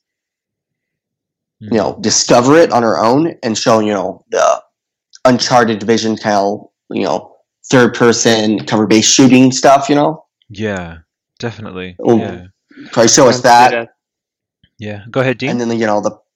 I really, I really can't imagine that. I really can't imagine a gameplay shown that you know you see Norman just going around and shooting everyone. I can't see that. I can't imagine seeing that. Mm, he has because he's mentioning so much about connection. You're right, and me nodding Yeah. along is just like to to like because uh, yeah, like and and that's the thing, you know, Mitchell. Like uh, we could see because um, and I'm saying this to both uh, yourself, Mitchell, and and and um, uh, and Dean, and also Daniela. He did mention initially this will feel familiar, and then it will shift. So that's what I think Mitchell's referring to is that we will see the third person. We'll see. I mean, we saw a gun in the latest trailer, so there could be that, and then absolutely, I want I, I want that magic moment that he refers to. I get goosebumps thinking about it. Of like we're playing quote unquote a Metal Gear esque game, and then at some point everything melts away, and then we're in like Kubrick space with like floating babies and connection, connection, connection. You know, uh, I'm really intrigued by that. So I think I agree with both of you. Yeah, definitely. Probably, I'm guessing hints, hints towards the new gameplay. Like Yeah. I'm guessing less than a minute of new gameplay because I feel like he wants us to get us intrigued enough, like with these trailers. Hmm. But I think he learned from Metal Gear Solid Five, where basically w- people went in and people could predict what the story was going to be Yeah. Yes. and what, and, and that was the major problem I had. with, Uh, Death Stranding, no, not Death Stranding, Metal Gear Solid Five. Even though I love the game, it's an amazing game. It's just that when all the trailers came out, everyone knew what it was before True. it even came out. Yeah. And I feel like this, he he's taking a step back. He's taking a, a a Blade Runner approach rather than you know, uh, you know whatever Jumanji or whatever Yeah. shitty movie that came out. That's hilarious. Uh, Jumanji. So like you know, I think Yeah. he's you know, with Death Stranding and Blade Runner have in common is that Blade Runner, its its uh, story was so in, like it was just this the story was a spoiler itself. Mm. And so they couldn't even hint at it. So they just had to show action, just saying Blade Runner's back. And I feel like that could, that's kind of what we're gonna see with Death Stranding. You know, it's gonna be like Huh. Kojima's back and he has something new. And it was like, what's Good the new thing? Like, Yeah. yes, it's Good- new. Definitely good. And point so they're just gonna hint at it. You know, like, like oh, it's gonna be different. You know, and then it's gonna get everyone's like, what's the different? You know, Yeah, absolutely. uh, totally. and then and I hint just, over time. Yeah, Oh, yeah. I just No, want to you go, you go on. That's okay because I, I just see like Daniela's thing kind of very. So Daniela, did you have a riff there with um uh, uh on what, what Mitchell was saying? No, um, I was just thinking, yeah, uh, he's right. We've said that um, other times in the podcast. Yeah, that was the problem with Metal Gear Solid Five. The trailers told everything. I mean, you didn't have, you had little surprise playing the game and seeing how the story the story went. Um, also because of the internet, uh, people uh, theorizing and publishing things, and you could see other people's theories as well as yours. Uh, yeah, Hmm. and the connections, interesting connections that will revolutionize the game. Uh, it's gonna be like uh, I'm gonna connect you to death. connect you, connect you to death. Holy crap! Wow, that's how you know that. put in Has, the disc, the PS4 explodes. I know that has, that has a double meaning. That has a double meaning. You know, connect you to like the land of death Oh, or like the world of death, and then oh, I did notice. Oh, I'm very perceptive. yes, yes. Uh, yeah, buddy, I got you. I'm all over it. Um, yeah, that's a that's amazing. Um, I hope I'm actually hoping for a um a big blowout um uh, Hideotube uh, episode where he says like, yeah, we took Right. this, we took an I entire missed those. yeah, me too. So that that that that could be where the the reveal is revealed, so to speak. You know, because I don't see him wanting to just like tail off and not really do Hideo Tube anymore. Because he, he mentioned like you know SAG Mm. AFTRA was happening. Um, you know, there was a lot, there was a lot involved with that. I tried to busy myself as much as possible, and he even mentions what did he say with the last Hideotube? He's like, "It's been six months. Should we be doing this?" Because he keeps he's like, I saying, think Yep. I think it's because he's such a perfectionist. Because uh, you you know how Mhm. Hideo Tube was really fleshed out and like designed in such a you know perfectionist way. There are all these uh, you know clips from movies and stuff like that. I I just think it, it takes too much of his time, and that's why I predict we will see only one one more episode before release, and that's you know Okay. close to release. for sure. Yeah, I mean, yeah, Hope like um. an episode. Oh yeah, go ahead, Daniela. If he, if he's only to release one before the game releases, uh, I have, I hope it's gonna be a heck of an episode. Possibly, Right. possibly, possibly. So, but that, yeah, I just want to do a quick little roundtable for that one there. So, yeah, so I mean, I think that kind of covers our first segment, really, of like how everyone's week was because we did a quick little roundtable there. Um, does everyone have the Reddit o- open in front of them? Yes. Um, yes. Awesome. I'm going to start delegating more and more with, with this sort of thing. So, Daniela, if you would kindly read out anything from the Reddit that sort of jumped out at you and give the um, uh, author like a little shout out and just like your general thoughts on their post. Okay. Um. Good. Uh. Well. Um. Let me see. Uh. Female Luden sought by. Okay. Children who chase lost voices. Oh my god. What's that?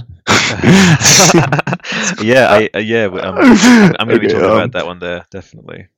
Yeah, well, we said about Guillermo visiting Kojima Productions. Irish Wolfhound 93 Mhm. pointed that out.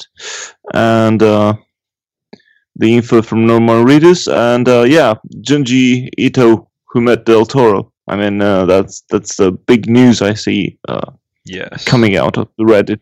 And um, Navade, Navade S posted it. Mhm. And Thank you so um, yeah, yes. and s- comments were like, uh, Junji Ito and Koji Pro is what drew me into PT so much. I really hope he's in the S. It still hurts. Uh, Pinoy Ni- Nina. Pinoy Nina. I'm, I'm hoping I'm reading it right. Um, someone asked, who's the blonde woman? Who's the blonde woman? True, true. Uh, I don't know. Yeah, that's interesting. Okay. Okay. yeah, that's who cool. is she? Exactly, exactly right. Um, someone messaged me recently, and I'll be actually shouting at a whole bunch of people. Like we have a, a, a don't let me forget, by the way, guys. We have Matt from uh, the Facebook group who messaged me. This is going to be on the shout out section. Um, who like he, like these theories. Uh, he said Elle Fanning for the for the woman. I was like Elle Fanning, and I looked her Mm. up. I was like, she looks exactly Yeah. like her. You know. Is that the girl from De- Neon Demon? Uh, I believe Yeah. so. Yes, yes, that's Super right. A. God, I love Neon that girl. demon. I love her. That's so cool. Oh, we also have some really cool art um, um, from Frido MXI. And uh, I really invite you guys to take a look at them because they're really wonderful art from that's trending, hmm and uh, they're really, really, really cool. Yeah. Uh, it's the first post on Reddit right now. Let's have a look. Let's bring this Mama Jammer up. Oh yeah, I saw that. That was those are pretty interesting. I like them. Yeah. Mm-hmm. Coolies. Let's uh, quickly because my, my Reddit just crashed. So let's have a look. Made some designs. Oh, Oh, get out of here!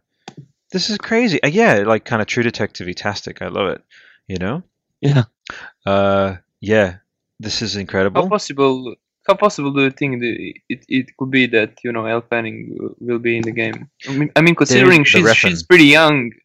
Uh, yes, the ref connection, and she's pretty young and didn't have, I mean, much of a career. I think she's 18 Hmm. or 19. Ni- 19. 19. I'm Yeah, going to shout this person out. Sorry to interrupt quickly, guys. User, No, no, I interrupted you. Sorry. That's That's okay. fine. No, that's okay. So, user freedom MXI, you are a phenomenally talented artist, right? Because I'm Yeah. looking at I'm looking at some of this. Uh, that's the last of the images. I just totally just like stole it, like I just did. It's it's the um photo of um it's with the overcast sky. We have Norman in profile looking to the left, and his entire being, so to speak, his silhouette is filled with basically yeah, Mads, the child, Guillermo, um, the the baby, the doll, and it's all just contained within him, contained within his story. This oh, I is saw that. Yeah. this is fucking cover art worthy. This oh is man, I didn't like it. Mhm. I didn't like didn't it. It like too it? much. too much. too you much uh, of it. Well, here's, Yeah, the, here's the thing. much. This is my angle for you, and I totally respect different viewpoints. It's really important. Makes the world go round. But this is the one thing I'll say. So if you squint and you just look away and you just see, like, it just looks like someone who's just got. Yeah, you don't have to fo- focus too much on the individual pieces of information, like all the individual.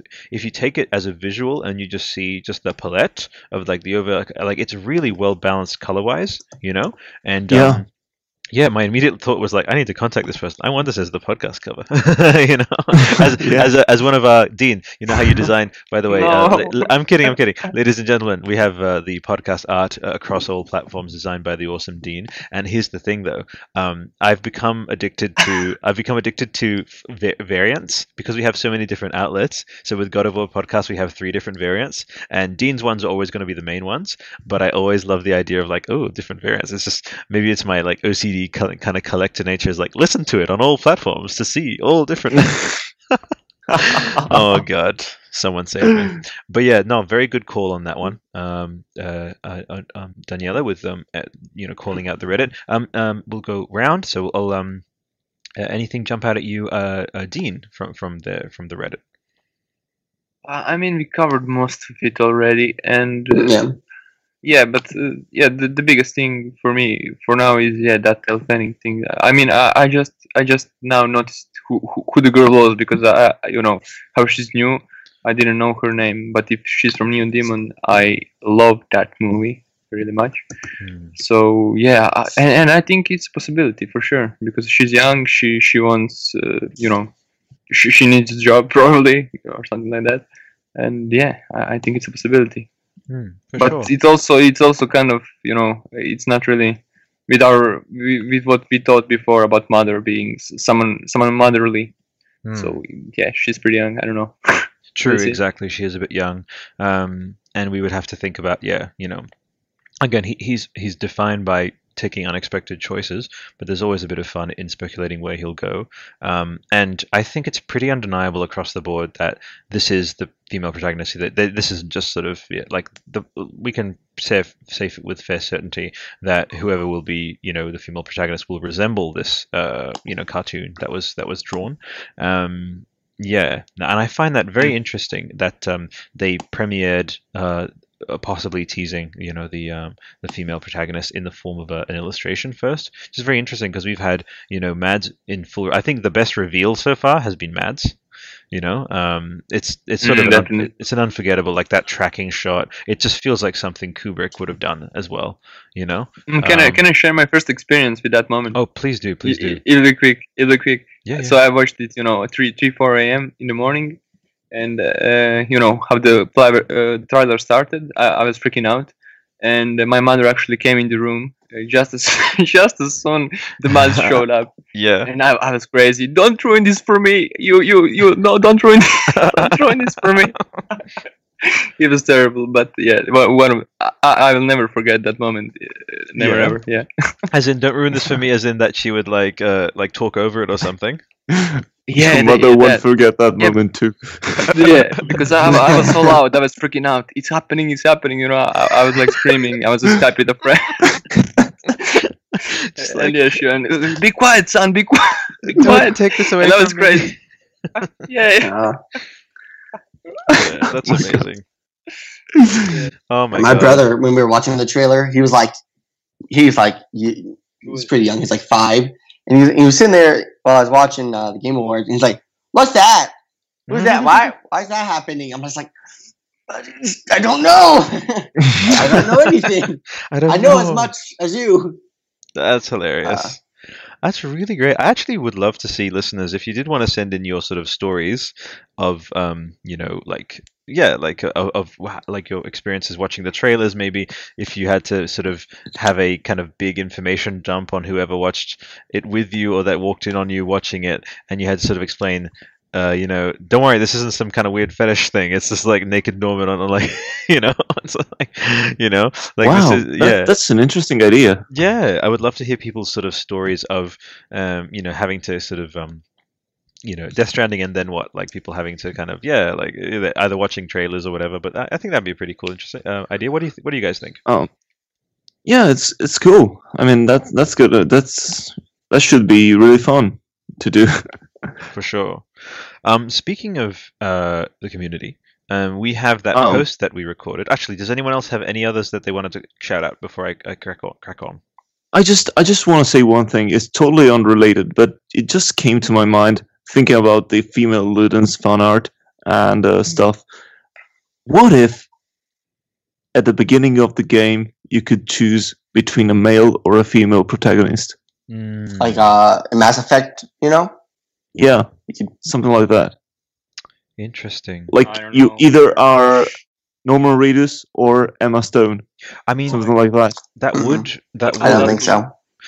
That would be Hmm. crazy because it's hard to do. It's so hard to do. You know, both both Yeah. both both playthroughs. It is. It is. It is. Uh, Yeah. I don't know. I, I would much rather Yeah. have one experience and it's fleshed out to the end. You know. Yeah, me too. Me too. I, I would prefer that, but I, I consider that um, a possibility since we've seen uh, some female Ludens art. Uh, I mean, the only one in the Luden suit so far was presumably Norman Reedus. Hmm. So that's why I thought of this. But yeah, I, I would prefer Norman to be the only main character as well. But I don't know. I mean, Yeah, That could a happen. possibility. Yeah, you, you you're right. Have you, oh, That's have you guys ever played uh, Nier Automata? Nier I- I have to yeah, play that. yeah, we talked about that. Steve maybe something that. like Um, that. Yeah, maybe something like that. Yeah, like yeah, like maybe something like that. Uh, you know, where you can replay the campaign, but slightly differently. You know, because you can replay the campaign as uh 9S, but instead of using your heavy attack, you hack and you hack a lot of things. Mm. And uh, when I first beat the game, I was like, "What the? The story wasn't complete. Doesn't make any sense." But then like, now I'm playing it more and more. I'm like, "Oh wow, actually, there's more stuff to do, and it's not just a simple like eight-hour campaign." Mm. True, true, true. Um, so it could be something like that. It could be. It could be. I want to quickly shout out just to make sure that I don't miss uh, miss them on, on the episode. So Matthew Musil um, uh, wrote, to us uh, on our interactive artistry Facebook page, and he said, "Okay, so I have a crazy idea about the gameplay aspects of Death Stranding. You know, because we were just talking about gameplay. Uh, suppose Sam and Mhm. the baby are two different ways to assume the world." And I was like, "What? A player could choose to play as Sam or as the baby. The perception on reality you will employ will be creatively separated." Not all challenges can be overcome with one tool. Maybe the reason why the texture of the incubator is the same as the gamepad could be related to how you change between Sam and the baby. This would create a rope between a player and its belongings, like Kojima referenced. And I was like, dude, I'm sharing your thing, absolutely. And he's like, this could be a revolutionary idea in an online world, essentially playing the same character as someone else, but from different perspectives and with different roles. Like for me, immediate my thought was like, oh, you play as Sam on the console, and then when you're away during your stuff during your day, and you're on your phone. That's another angle I had is you're the baby because the the baby is like a smaller version. You know, like look at a phone. A phone is a baby version of a TV, right? So you- wow, yeah, that was a thought. that's that I had. interesting. And so he said, yeah, Interesting. Yeah. yeah, he's like, just came off the top of my head. Wanted to share it with somebody that had some clout. Who knows? Maybe Kojima will break it. Uh, will break it if someone figures it out. Which is interesting. So, but yeah, I love the idea of um, uh, you know, essentially playing the game, uh, playing the same character as someone else, but from t- different perspectives and with different roles. So, what do you a quick little roundtable on that? So, um, what do you think of the potential of kind of doing uh, maybe succeeding at where I feel as though Destiny like it tried to tease that oh you'll be able to have the Destiny app and throughout your day you can do stuff and who knows um yeah uh, do you think there'll be a Death Stranding app I guess is what I'm saying um Daniele? Daniel I al- think already it's- confirmed it. all right cool. Okay cool. I, I like that uh, but um did you actually want to say anything Daniele yeah, go Daniel. Sorry for interrupting. I'm that's cool no, no, it's okay. I'm not gonna talk for the rest of my life. No. He's always doing this to me. So emotional. No. So, these are, these emo- over emotional Italians. Yeah. just can't handle it. You know? Uh, Yeah. I like emotional games for one reason. No, That's cool, that's cool. um, Yeah. I was just thinking, um, if Kojima just wanted to add to that, uh, if Kojima does that, uh, it means he really has a good idea of making it uh, innovative, um, breakthrough thing. Yeah. I, I agree. Yeah, I mean, I, I could I would trust Kojima to, to do something amazing, amazing. Yeah. In fact, I'm surprised why it hasn't been. I think I think there was like a MGS5 app, um, but you know, not in the fourth wall breaking way that I know that Kojima. He's going to be sending you notifications at work. We're going to get Death Stranding notifications at work. It's just going to happen. you know what I mean? Like, for, he wants to like in every aspect of fourth wall, connecting with you with the physical world and, and your real life. You know, that's what I think is going to happen. So, um, Dean, um, I know he said that Daniela confirmed it, but uh, do you think there'll be a Death Stranding app? Uh, one, one thing, yeah, I, I think it will be, unfortunately, because you you know, Unfortunately. yeah, if, if you think connecting with uh, you know not isolating experience and all that, I really think it's pretty much confirmed that something like that will happen. But App what I wanted to Stranding. also, yeah, right, Yeah. and microtransactions also. No, no, I'm kidding. No, please. but what I wanted to mention and maybe congratulate Nier or you know tell that it's that it's done good is that you know how fast travel, uh, for example, in y- you you you are like this computer and you are literally uh, fast travel is not only you know you, you, you teleport from one one place to another. It's you know you are literally erased from this from this place to, to another one because you are a computer you're a program you're a software Mm. and uh, that's that's something I think we need more of because, for example, in Witcher Three, you know, it's it's simply you're teleported. You're pretty much teleported, and that's immersion breaking. So stuff like that, where you know your your app is your baby or something similar. Uh, I think if you if you already want to do some kind of testing app, do it in, in some yeah unique way for sure. Yeah. I really, yeah, I can definitely get behind that, man, for sure. Um, okay, we've got okay, easy peasy. Rel, um, you know what? Um, it'll just gonna be um, Daniela. I understand that you needed to uh, split and go and hang out with cooler people. Uh, well, actually, my grandmother, yeah. oh, well, she's she's the coolest of all. She's the coolest of all. yeah. Absolutely, but no. Um, uh, thank you so much for joining us, Daniela, and um, we'll Well, catch up with you next me. week, huh? Sure. Take it easy. Thank you, guys. Bye. Be well, man. Yeah, man. Yeah. Bye, bye, bye. Yeah, later. Fantastic. Awesome. Well, yeah, super glad that we got that little. Ra- oh, we want to complete the roundtable. Mitchell, what do you think? Will there be a Death Stranding app? Do you think, and and how do you think we, it might be implemented? Um, yes, there will be a Death Stranding app.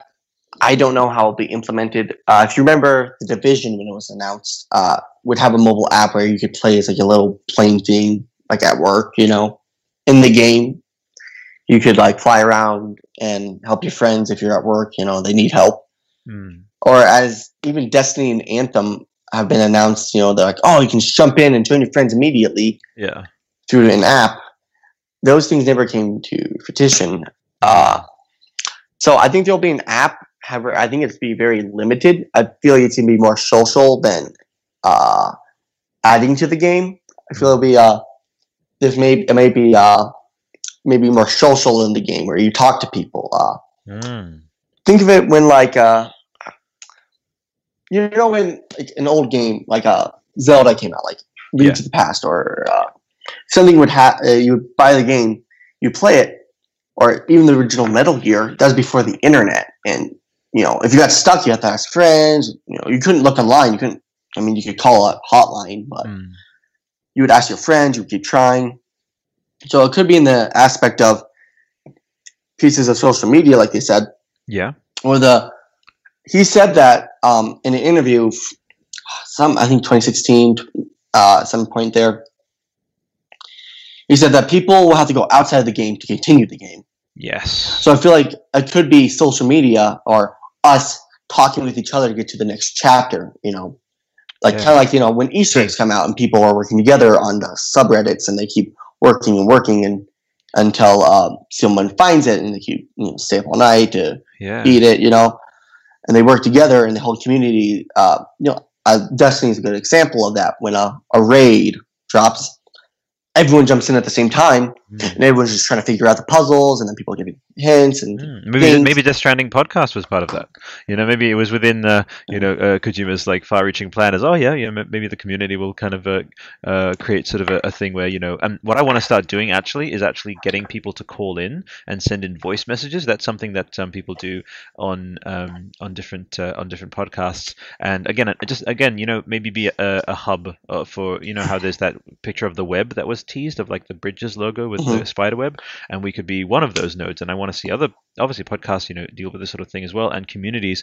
But maybe he's also counting. What I'm basically saying is maybe he, he's saying, oh well, in the lead up, he's like the game's already begun. What is the community going to do with that? Well, they're going to create little webs. They're going to create little hubs that'll communicate with each other Mhm. strands Str- between each other. strands between each other and that that this was something that he's laying out preparing us for that's why he said the game's already begun it's because by the time that the, the game releases we will have developed these um, lanes you know to each other and the, this connected um, kind of network of, of um, you know uh, hubs of, of, of people talking to each other so that when the game hits boom we each have it where each all those lines of uh, communication have already been established. It's like telephone lines have already been installed across something and so all we need to do pick up the phone and just like yeah contact contact each other um, which i think is very again if, if that's what he's, he's intending Mhm. with this uh, that's that's something really intriguing. And so yeah i'm glad you raised that mitchell for sure Yeah. Totally. Um, coolies. Well, um, we have we're you know which segment we're actually up to. We're um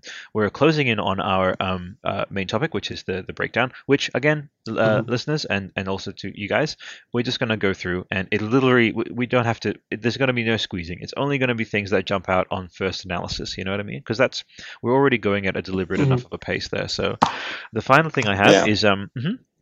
Final thing we have is the No. readout. Oh yeah, did you have something else, uh, uh, Mitchell? Um, yeah, I'm just. oh, where's my my thought? Just left my brain.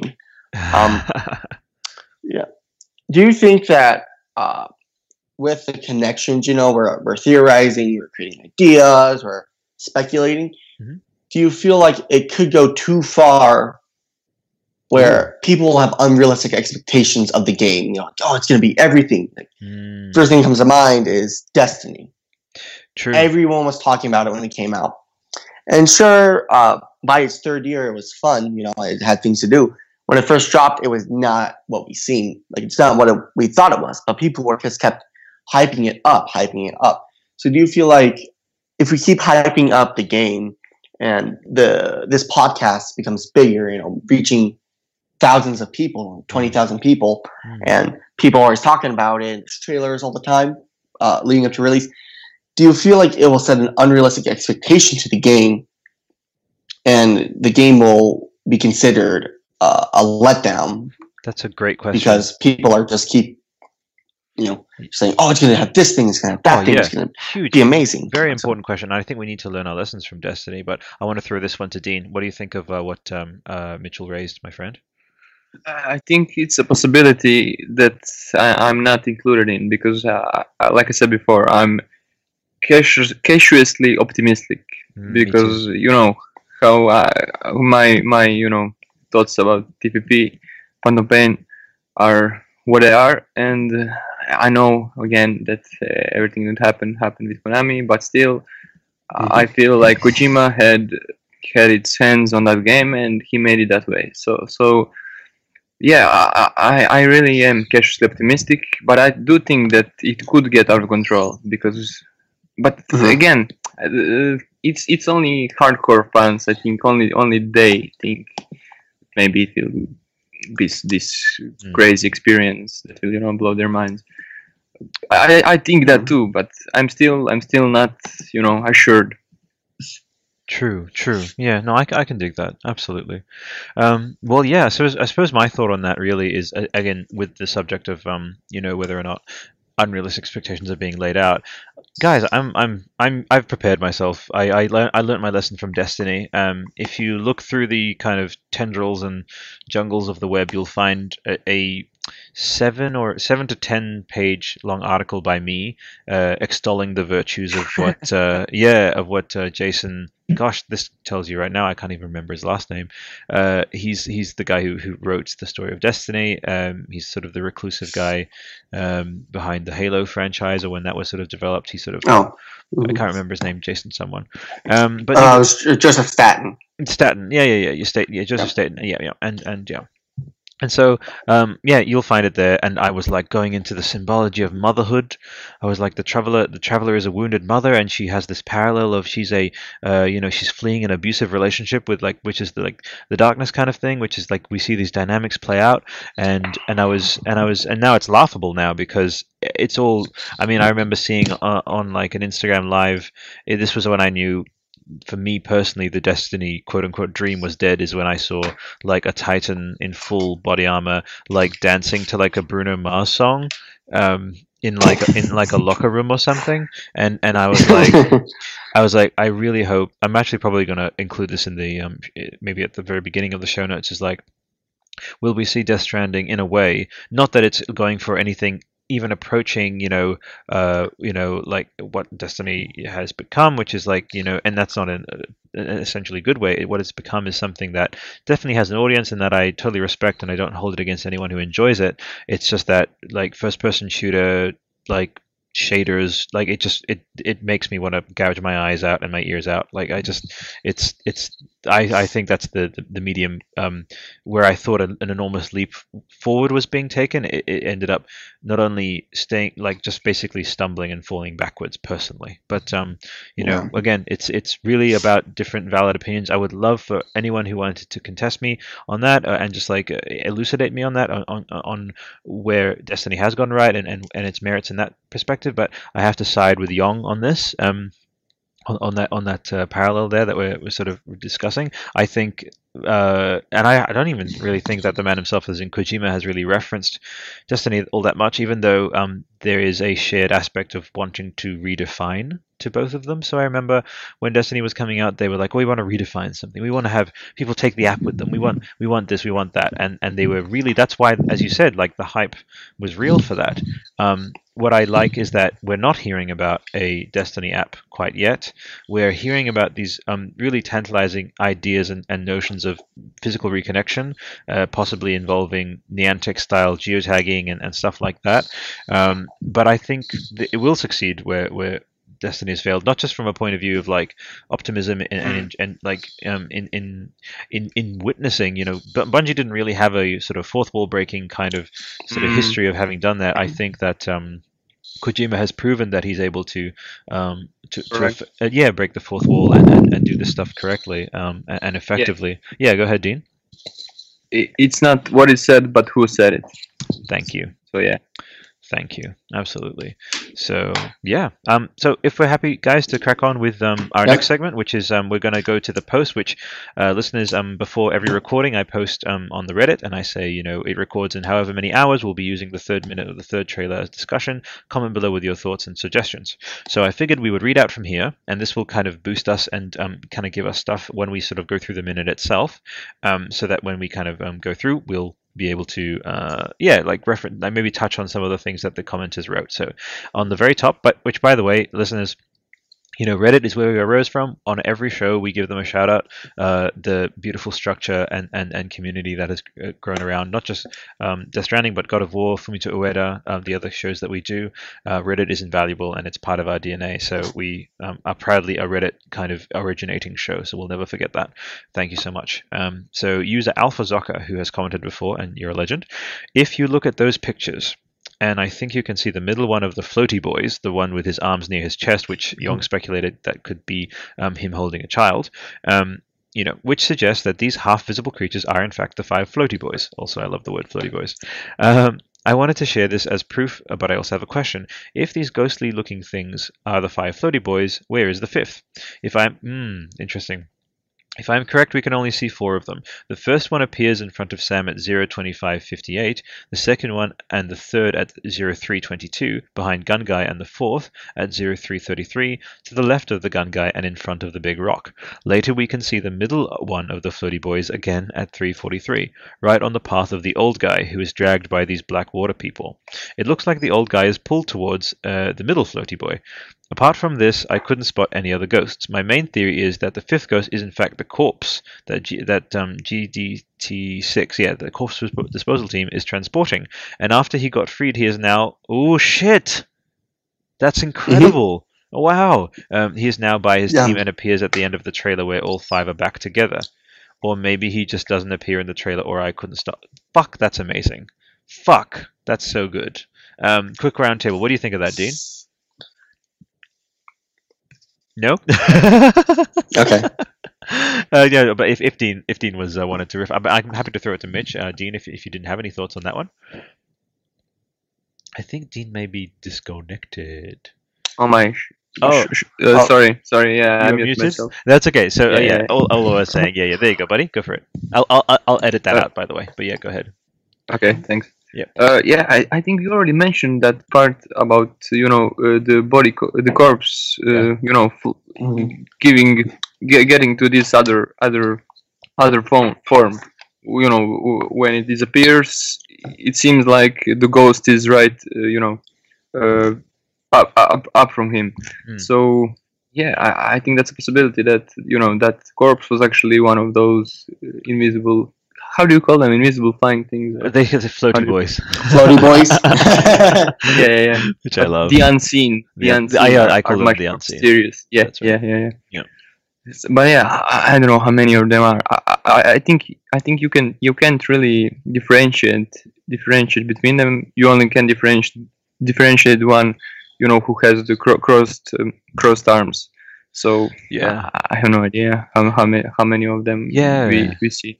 Yeah, and and my one. Maybe Yeah, go ahead, Dean. Uh, yeah, I, I just want to say maybe maybe we all we always see the same two, or how, how, how many how many of them can we see in one frame? That's the question I would ask. That's true. Well, there's there's definitely more than one in one frame. That's what he's referring Yeah, to. yeah, sure. Which is which Yeah, yeah. which for me, yeah. Like again, we we take these things, we sort of do the formal analysis of what we see, and then whatever we see, yeah, it kind of informs what we can kind of speculate upon from that point. And we do see that both of them, yeah, are in frame, which means that there are multiple of them. Because you're right, if there was just one appearing in each frame, it could we could argue that oh, it's just one, and who knows, multiple Mm. dimensions, five different ones, so, sort of thing, could go down that angle. But um, it, it's good that we're foc- uh, it allows us to focus up this way with um what um with, with what Alpha Zocker is saying, uh, which I'm really really fond of. The only thing I would say is that um to have a proper corpse disposal team dedicated to this one to, to, to like to this to these five creatures um is it would be I mean it's it sounds more like a corpse CDT that that you know they almost look like kind of like garbage men so in, in a way like that they they sort of dis- Mm, I mean yeah. obviously they're much better equipped and, and everything but uh and their garbage men is one of the most noble pr- I don't say that ironically it's like you're fucking noble for like dealing with trash like thank you to all garbage men and women listening so fuck yeah um but I wanted to say like yeah um what, the only thing that stands in, in the way of that alpha Zucker I believe is is the idea that um that you know like all the troubles of the world I don't think would have been caused by uh, in this world rather would, would have been caused by just these five. I think there's going to be more. But it's definitely intriguing and I love the idea of like you know these uh, five beings being like hey we're a team. Uh, where's that guy? Oh he got he got kidnapped. Oh let's go rescue him. And then it's like okay we can hang out again you know? I like that idea you know? Because they're just bros. That's that's their that's their their squad you know squad goals. Um, but yeah um, did you have any thoughts on that one uh, Mitch Uh, yeah, actually, that's was I. It's uh, ironically, it's part of my theory. Uh, I'll get to that later after we're done doing the, The uh, analysis analysis of the of the minute. Yep. But you know, I do reference in my theory uh, that this guy is the fifth one, or, or at least one of them. yeah Mm. I feel like there's probably multiple. You know, like think of a chain of command. You know, yeah uh, I call the the people that are grabbing uh, Kyle, uh, Pete, you know, Yep. underlings, which are Yes. henchmen, also underlings, which is under like oh, that's perfect. like upside down. Unseen underlings. oh my god, you and I. That just and then yeah, you know, Dean was mentioning yeah, using the word. I think using this this it's real. It really fits. Yeah, unseen because they're unseen literally, and then underlings because they come Mm. from underneath. I dig that, man. Go for it.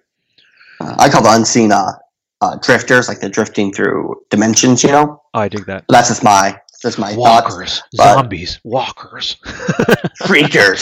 freakers, skinwalkers. no, what is it? Skin stealers? What's the other? Skin jobs or something? know. Some fucking thing. Yeah. Uh, that's uh that's Blade Runner. That's Blade Runner. Yeah, That's yeah, Blade yeah. Yeah, yeah. Oh, biters, biters. it's hilarious. Walking Dead is with all the like synonyms for zombies. Like they're not allowed to say the word zombie. Uh, hilarious. But um, no, I, I really yeah. Please continue, Mitch. Uh, yeah, so I'm like, so my theory was there's a little bit of it, but basically, they were uh, Corpse Disposal Team Six. Sam Hmm. uh, and his team were taking the. They somehow got this guy, the one of the people, down, and so they're going to go research on him, and so they were tasked with not disposing of the corpse, but that's what usually they are. But since they're so careful with that, they are tasked with bringing him kind of like um Right. Think of The Last of Us when they had to bring Ellie across the country. They were having to bring the corpse, and what happens is is that it breaks free, and it's like angry, like angry, angry. Yeah, yeah. Before, I feel like before it was more of like uh, the Matrix or uh, like an animal. You know, if an animal's hunting someone, it's not angry; it's hunting them.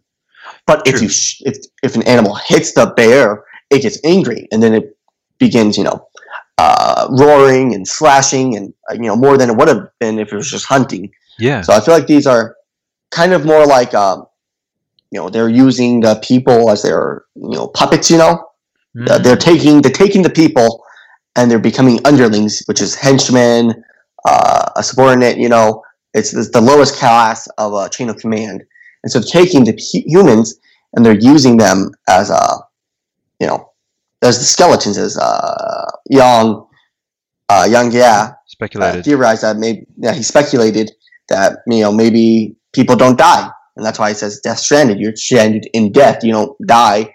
You simply become you know in, after a while you become skeleton. So hmm I dig that definitely. Did you have any any riffs for um what uh, uh um, Mitchell just proposed, um uh, Dean? Um, not really. No. I mean, I'm looking forward to his theory in full. Me too. Yeah, when we get to the to, to the threading the strands. Speaking of which, we may as well just slide right into it. So yeah, listeners, um, enjoy threading the strands.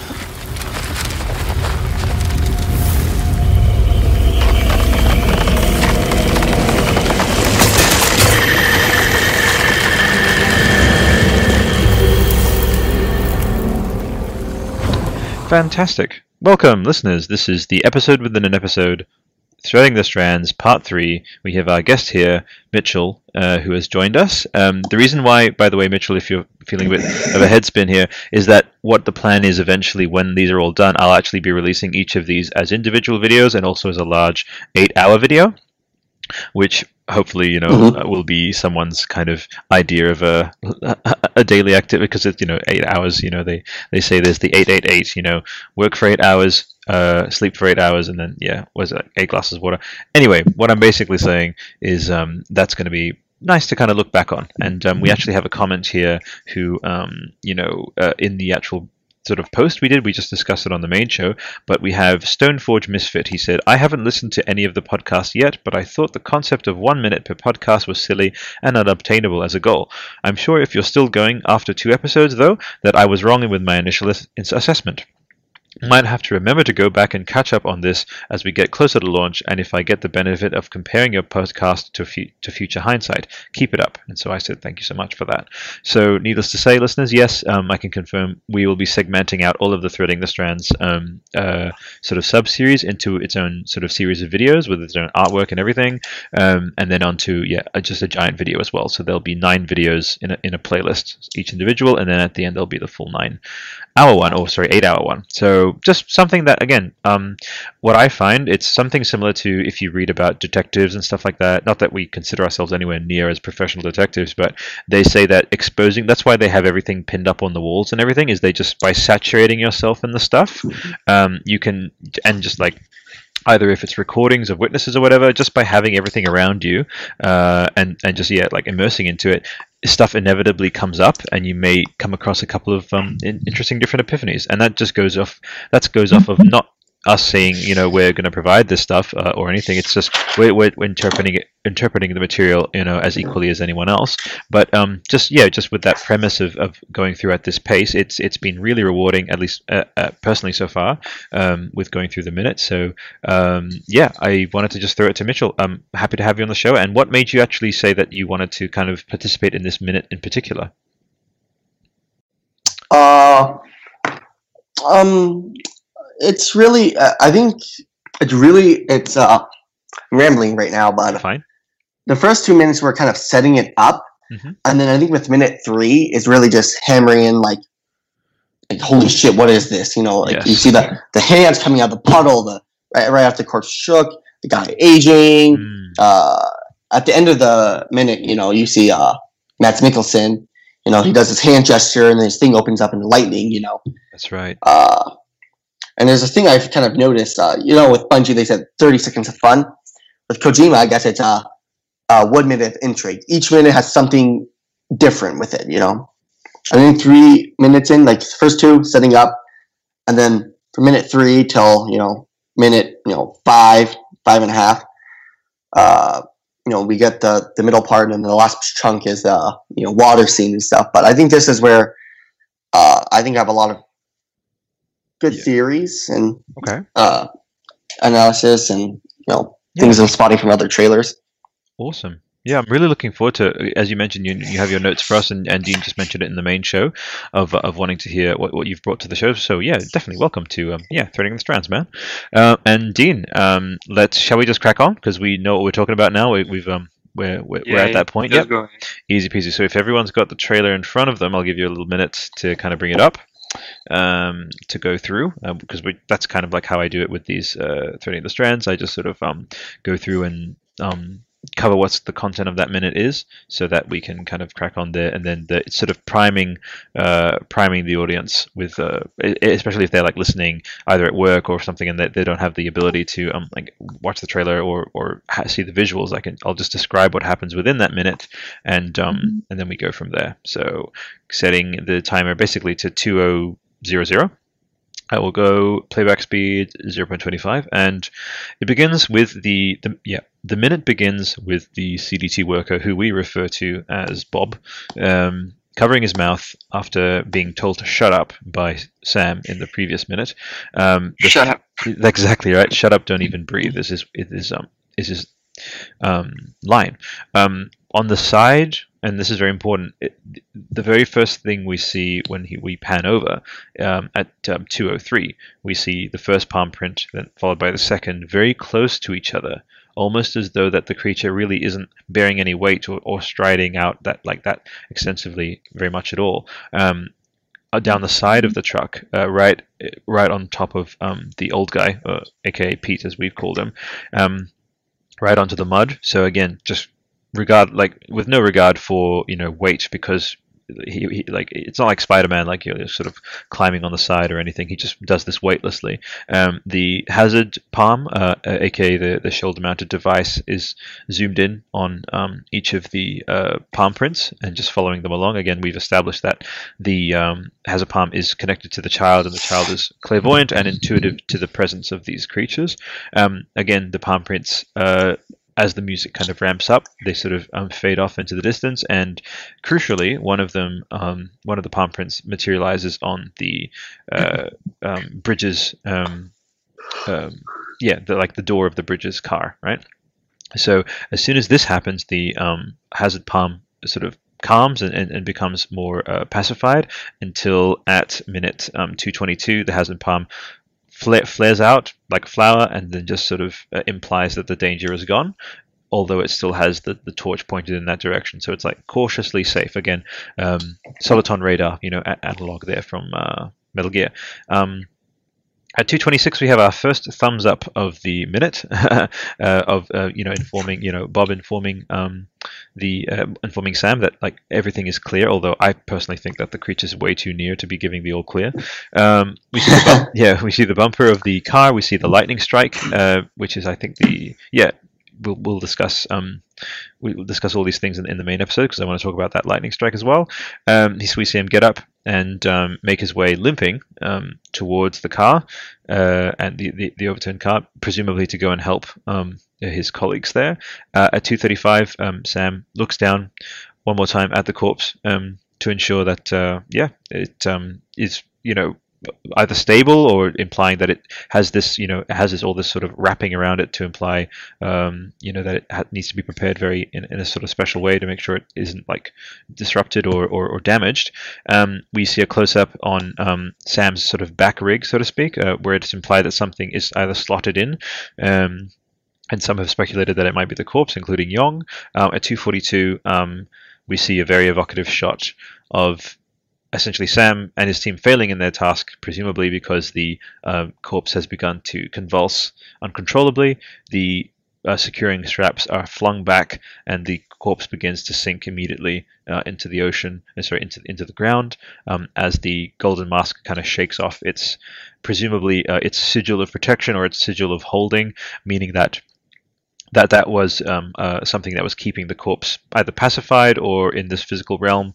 Um, so potentially alluding to the fact that the creature that appears or the figure that appears later um, is uh, is maybe the person who like with the golden mask is maybe the person that puts the masks on these corpses to ensure that they have a quote unquote safe passage to the afterlife. So um, at 2:55 we see Sam fall back uh, with a very um, uh, curiously expressionless um, expression on his face, or like lack of expression.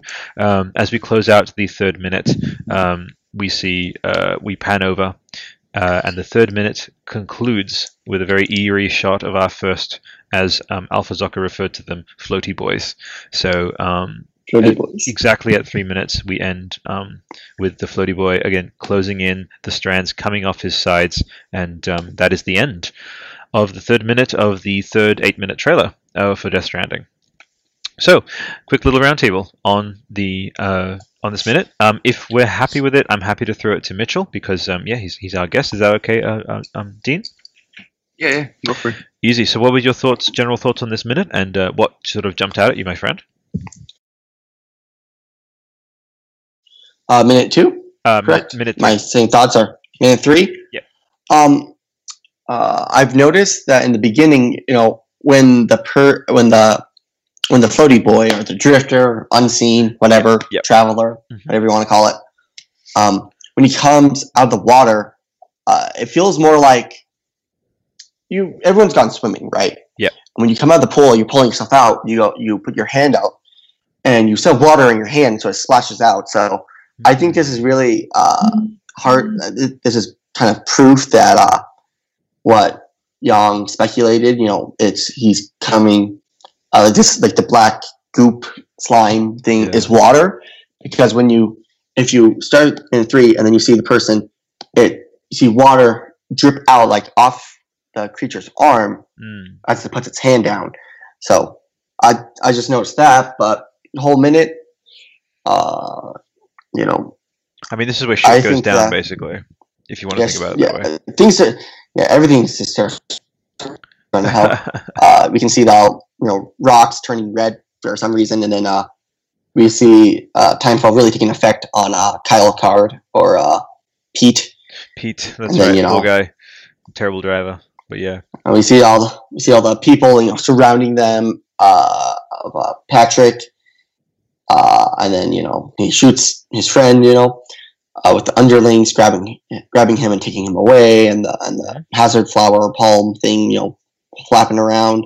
Oh yeah. So I think this is a so a lot uh, has happened, but I think as we break down each, you know, couple of seconds, I'll get into more like, detail. But my general thoughts, um, important minute. This is where basically they realize They've been Damn, they, I have this been would be easier. Exactly. They, they've basically they- they've realized. Yes, it's like that moment in Alien when it's just yeah, like shit goes down and they realize oh we're pretty much all gonna die. You know, um, when the sort of Yeah. creature is out and there's no way of them finding it. And yeah, definitely. No, thanks for that, Mitchell. And uh, how about you, Dean? What were your thoughts on just the direction of this minute, the content of it? Um, any any pro- prominent thoughts for yourself? I just wanted to check with Mitchell because I think he pretty much, uh, you know, not, uh, made notes for wrong minute. Oh, Uh, I think he he made notes for you know fourth minute because the third minute starts actually you know at the start of the second uh, minute mark. Then it starts and then it goes into the third minute. I was wondering So- that. I was wondering that. Uh, Yeah. But yeah, uh, Mitchell. Needless to say, yeah, we're going. Well, this is the third. Um, uh, this is the third.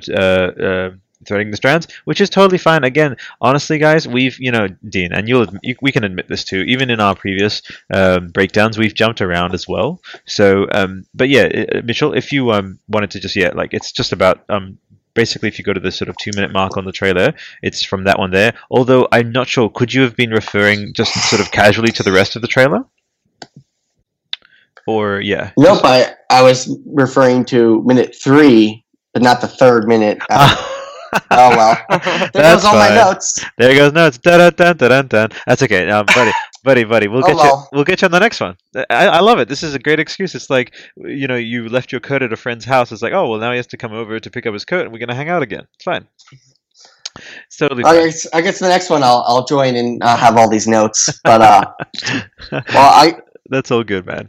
But um, but thing is, like again, we've all, we've seen this like multiple times, and so essentially, as I mentioned, I mean, you know, I, I gave it a, a good minute or so description, but if we want to be super casual about it, and this will just give you put you in the perfect frame of mind to discuss it anyway, it is the minute starts when the creature lands on the um, truck, and Mm. it Yeah. uh, it begins. So and that's one creature, and I'm glad you pointed out that there are different ones, and and to Alpha Zucker as well, because there are different ones.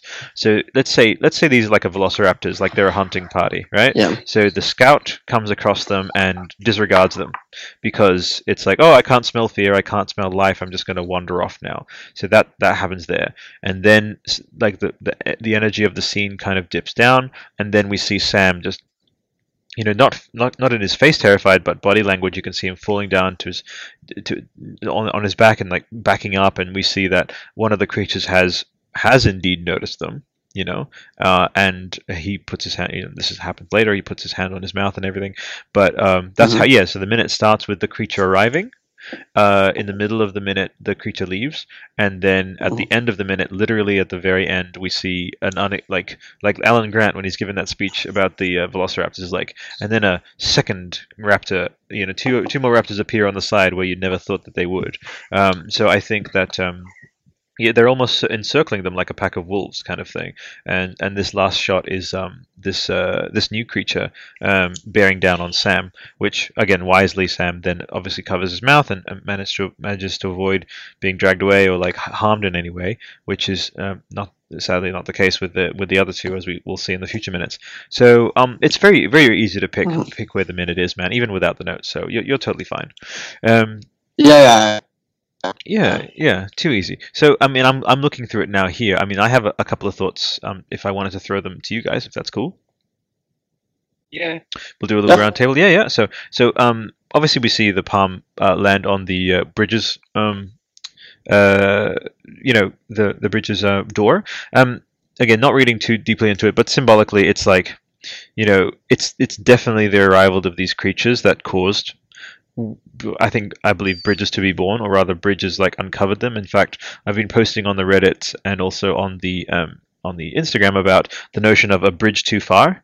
Um, it's an expression, uh, a parlance that mentions having gone too far. Essentially, um, you know, pursued something to to to an, to so extensive and of, of an extent, so to speak, um, that it um, that it's backfired and it's no longer a positive, and it's like you you a bridge too far. So again, the the title of the uh, organization is Bridges which may refer uh, or at least nod to that parlance. Um, and I just love the symbol symbology of. Um, maybe you've seen it in, in other films. There's, um, uh, you know, yeah. I think probably the best analog I can think of. Again, maybe it's because I've got Jurassic World Evol- uh, Evolution and uh, um, Fallen Kingdom on the mind uh, recently with some of the ramp ups. But there's connective tissue between um, Kojima and. Uh, Michael Crichton with uh, the perils of going too far with, with, with technology again, and H.P. Lovecraft there as well, with clearly with what Death Stranding is alluding to. But um, you guys remember in Jurassic Park, there's the scene of um, uh, you know the the T Rex roaring, and then that sort of banner that falls down is like um, you know when dinosaurs ruled the earth. Which yeah, you guys remember that? Yeah, yeah. It's sort of it's sort of mentioning as a, as a as a way of like, oh, we thought we had this under control, and that's why we de- we designed our pretty little logo, we designed our pretty little laboratories and our organizations and our corpse disposal groups. Aren't we cute? We have this under control. And then this fucking thing puts its palm print, destroys your fucking truck. Mm. And just like smothers your logo into the ground, and I was like, "It's in the background. It's very subtle, but I think that that was a really powerful addition to this trailer. You know, to have that be like zunk. You know, it's like fuck you, you and your attempts to control us. You know? Yeah, Yeah. interesting. Yeah. Yeah. Yeah. Could I add something to that? Yeah, please do. um, you know, I, I can see a lot of connections with Jurassic Park, uh, a lot with this. You know, you think of Jurassic Park, everything was fine until an outsider who had their own goals uh, came in. That's part of my theory that uh, Mads Mikkelsen was part of Bridges or the company Love or it. whoever did this, but he sabotaged it on purpose because he was somehow, you know, my theory, maybe there's like a, a wormhole or uh, somewhere between dimensions, and he was contacted by, you know, maybe he's contacted by the drifters, you know, or the uh, the unseen floaty boys, as you Yes. call them. Uh, maybe was contacted by them, you know, kind of like how uh, what's his name's character in uh, Jurassic Park was, you know, outside company wanted the DNA. That's right. Uh, and basically, he sabotaged it on purpose. You know, that's part of my theory that he sabotaged it. You know, uh, for his own gain. You know, to become you know a god, just like the you know the Yeah, drifters. You can see him So I in, feel it. like- in that second trailer. He's just like, "Look, I, I finally like." And and but what's ironic is that though he looks like he's got the power, it like all these strands, it makes me feel like he's being puppeted, which is always the case. Um, like in Independence Day, for example, when he's like, uh, oh, Doctor Okun, he, he's so fascinated with the aliens, but then they they end up puppeting him, you know. And I think it could be a case of um, yeah, him being curious and saying, "Oh, he'll be given all this power," but in the end, um, yeah. And I see that Yeah. definitely that parallel with Jurassic Park, man, for sure. Absolutely. Yeah, oh, you feel free to add to your point, man. Absolutely, go for it. Yeah, I just you know. Yeah, I feel uh, I I like to call Mads Mikkelsen Osiris because you know uh, you know God of the Dead, Yes. but I feel like he's kind of uh, an agent. You know, uh, I guess you could say the five horsemen of the apocalypse. Uh, it's kind of like the agent of them. You know, he's working with them, uh, and you know he has his own goals of you know maybe you know maybe he sabotaged the, the truck and make it flipped over or Yeah. you know whatever. I feel like he is the connection. He is the strand between life and death, Mm, and Norman is like that. You know, right. uh, I feel like um, I feel like there's a lot of uh, uh, religious things in it. Like not even not like Christian only, but like a lot of Egyptian and a lot of Greek. You know, yeah. this could be you know something like a you know very uh, you know I, I feel like there's a lot of Christian religious uh, insights into it. Like you know. Uh, you know, baby Jesus came in as an infant, you know, and we see a lot of Norman, uh, very a lot of um, child imagery here. You know, That's both true. trailers started him in the fetal position, you know, and then you have the infant in the hands crawling, you know, and Norman Reedus being reborn and reborn and reborn, you know, Yeah, that's being right. resurrected over and over again. So I. I feel like this, there's some things like that, uh, along with um, in the minute, you know, uh, a lot of you know, and you know, a lot of uh, I feel like Greek also, you know, in in Greek mythology. I'm not too uh, I don't know a lot about uh, Egyptian or Norse, but I know Greek because I learned that in school. That there's a huge, you know, everyone was sabotaging each other. You know, people trying to kill Zeus, people trying to steal, you know, things like that. Mhm. Uh, and it's just like a uh, almost like a power struggle, you know. Mhm. Like if a country falls apart, like if a leader dies, it'll be a, a huge power struggle. Hmm. You know. That's really interesting stuff, man. Um, Dean, did you have any uh, riffs uh, on what Mitchell said, or, or just the like um, anything from the, the that jumped out at you that you wanted to share? Uh, I mean, the, the biggest thing about this minute for me is, you know, the part when pretty much that black purgatory liquid is absorbing the, Mm. the, the body, the corpse. That's right. So yeah, that pretty much. I mean, we can interpret that that you know the corpse is traveling to this death death dimension, Yeah. and after that you see you see, you know, the unseen.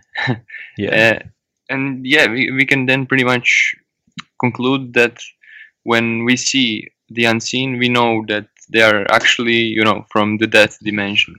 Hmm. So Mhm. yeah, that, that that's the biggest thing about this minute for me. Hmm. Absolutely. Any any But thoughts? I, but- but I loved but I loved about uh, what uh, Mitchell was saying about all the all the connections with you know Christianity and and uh, Greek mythology and all- all that. But I'm not too familiar with it. no, that's okay. I, I will be more familiar with after I beat God of War though. yes, all the mythologies definitely. You know, brushing up on those.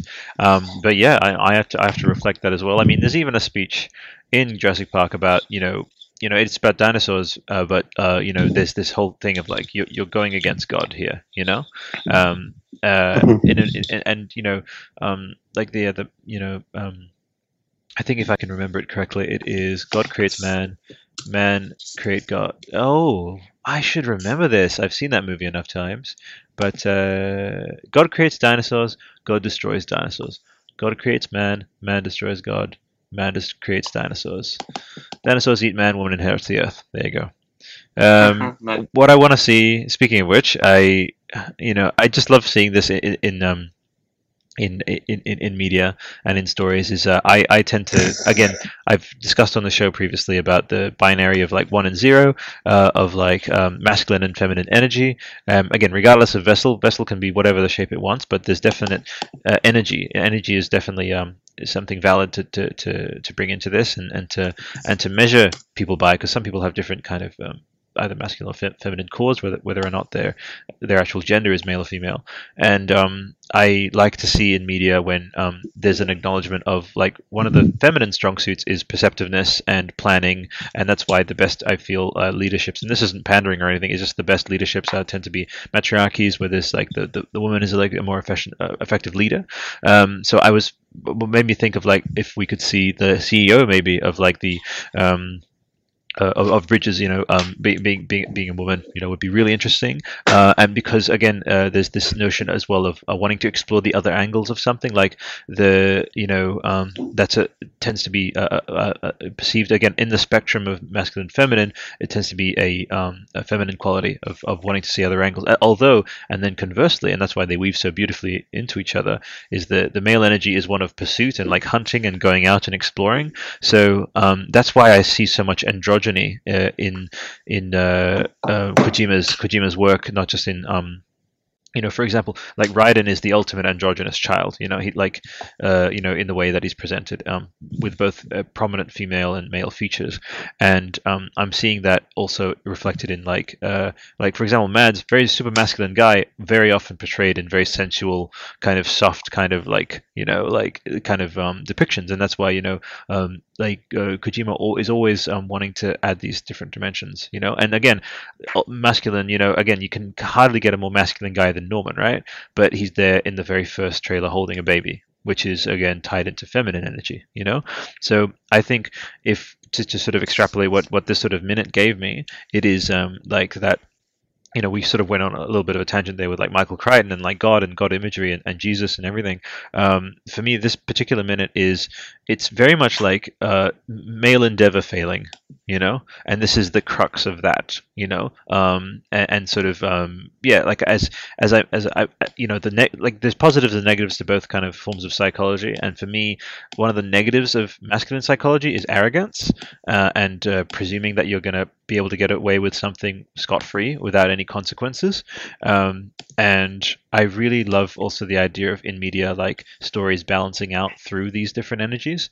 And um, I am so intrigued. I'm so intrigued by um, by by like like the the the unseen as we've been calling them.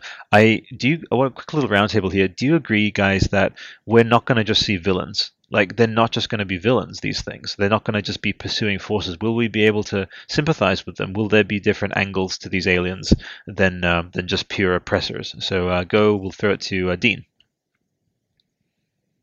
Yeah, of course, of course. I mean, we we already talked about that in in some way. Yeah. So yeah, yeah, of course. I think uh, I think they're just following, you know, their natural natural uh, desires or or you know or, or like we said before. Yeah, yeah. Or like we said before, you know, they they are so so so much smarter than us that Yeah. uh, they don't see us as you know meaningful. True. So Just like how we don't see Yeah. ants as meaningful. Yeah, I agree. yeah, yeah, yeah. Definitely.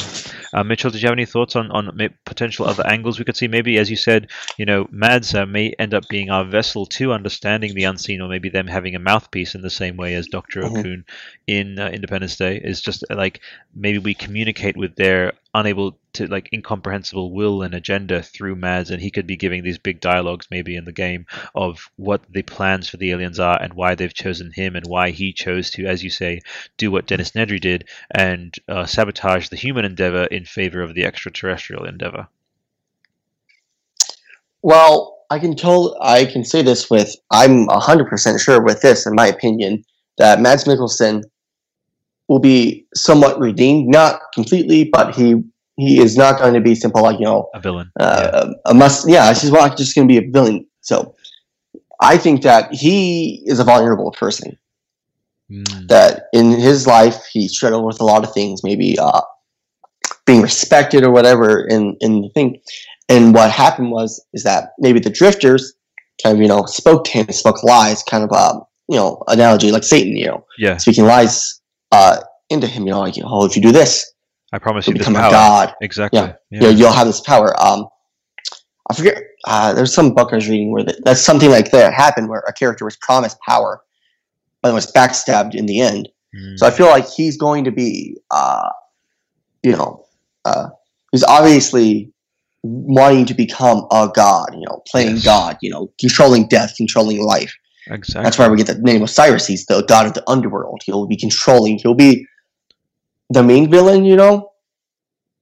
Uh, I Yeah. kind of think of him more like a. I'm trying to think of a villain. You know, kind of like an ocelot. You you know. yeah, it's definitely a, a Antagonist. trope. Is It's definitely is an it archetype. antagonist? Yeah, go ahead, Dean. Yeah. Is it- is it called anta- antagonist? Yeah, the the, the antagonist. Yeah, yeah. Uh, I think he's Yeah. referring more to like um the, the trope of of a um someone being promised power and having that taken away from them. Um, it's it's even in you know you can see it in Star Wars, for example. Like uh, maybe like upstart am- admirals who are like, oh, you promised me this, and then Darth Vader's like, oh, I don't care about that. Like I just gave you this so that I could get my own ends. You know, that's a that's a Mhm. loose example. There are better examples out there, but it's that that Yeah. notion of yeah, like being promised something, but then it's yeah, the the irony of being promised power and uh, but being a pawn all along, you know.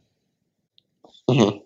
Yeah. So there you go. Um, guys, I'm I'm pretty good on this minute. It's a it's it's setting up a lot that will happen, but um, I'm kind of happy to close this one out unless you had any um uh any further thoughts.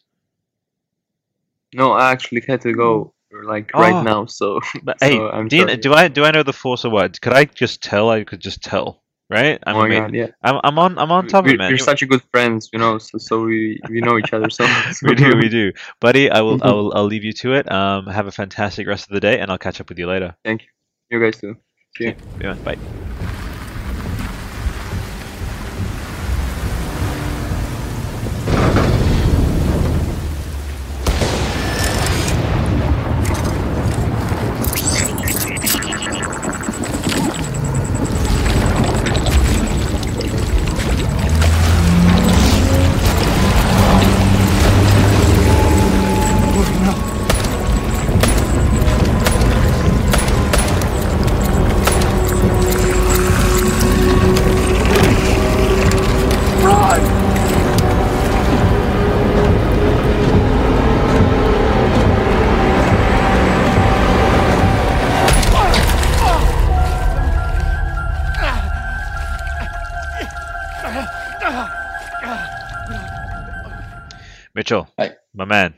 You doing, buddy? doing doing good. This Uh, is this has been so good. Actually, this has been one of my favorites because um, it's it's a bit of an off kilter, different kind of energy to the episode. Which um, with these ones here, especially, it's it can be easy to get a little bit um, uh, caught in the weeds, as they say, you know, with uh, with with diving into this material. But um, I've been so refreshed, actually, uh, Mitchell, by uh, you know the energy that you've brought of like these different angles. Again, angles I just would not have considered, you know, uh, you know uh, about you know Mads being chosen, and like I'm gonna be like thinking about that all today at work. Is like how how would that have happened? And then again, I don't know if this works this way for you, Mitchell, but I get what what tends to what I call mind's eye cinema.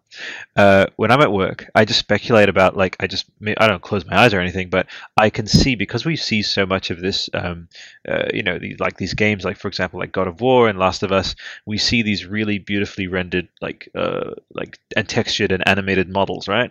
Um, and then we have obviously Mads. Um, you know his model there in the second trailer but then we just see him around. You know we've seen him in like hannibal we've seen him in different lighting and so that is essentially enough quote unquote dna uh, for me to be able to put together an image of like i'm just picturing these scenes of him as the scientist as bridges and i'm picturing how these dialogue scenes will play out between him and, and norman maybe even like just a normal office scene. We've seen them in such otherworldly settings here in like blasted landscapes with like mud creatures and monsters and other dimensions but i'm also curious to see just like just straight up human drama like in bridges hq or something to just see like norman and um and uh, and mads like have an actual exchange in a room uh, in a lab or something you know like have you thought about stuff like that like mind's eye cinema at all Uh, yeah, I can I can definitely envision like uh, scenes, you know, playing Hideo Kojima's games and understanding now how his movie direct, Yeah.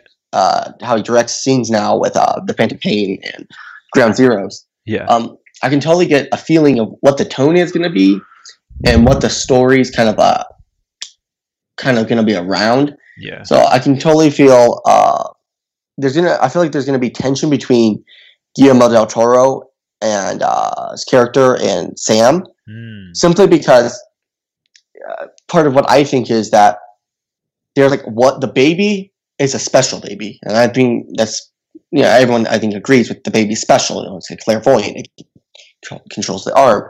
yeah So I'm thinking halfway through the game, and the lowest point is when we get the second trailer from the Game Awards 2016. yeah Guillermo del Toro took the easy way out. he, He took the baby. He was scared. He was afraid that he was going to die. And so he took the baby to Mads Mikkelsen, and then he has him. And I feel like what they're going to do with the gameplay is that you're going to rely so much on the baby throughout the game. They're going to, oh, it's ours now. There you You go. have it. there you You go. know, uh, crazy. you know, a game games do that all the time where they're just like they'll you'll have something and then the low point will hit and you know boom you're back in the basic like where you were in the beginning. amazing. And so I feel like that's what's going to happen is that you're going to have to fight you know the unseen the drifters uh, floaty boys yeah. without the baby. You know? Mm, absolutely. And uh, I can also see the baby kind of being like you know uh, when you played Metal Gear Solid Five you know Phantom Pain If you pressed L1 or whatever it was on your controller yeah uh, to get information from Ocelot. I feel like the baby's going to be like that. And uh, let me grab my PS4 controller so I can like visualize it. go for it Uh, you know, I feel like the pad, the pad, uh, the touchpad is going to be important, but I feel like the speaker is going to be a way to communicate with the baby. No. yeah Think of uh, PT when you would talk to the baby through the microphone. Yeah. And I feel like it'll be very much like that with it. You know, yeah you'll be using your touchpad to to like you know hey what's up are you okay and like the baby might respond it might not be like hello there it's me baby but it might be more like hello there a, a- fire maybe like a sign Sorry, I had to. What's your best you say? Osiris was over there Yeah, Osiris. I was born in the mud. you know, sorry. Yeah, go uh, ahead, man.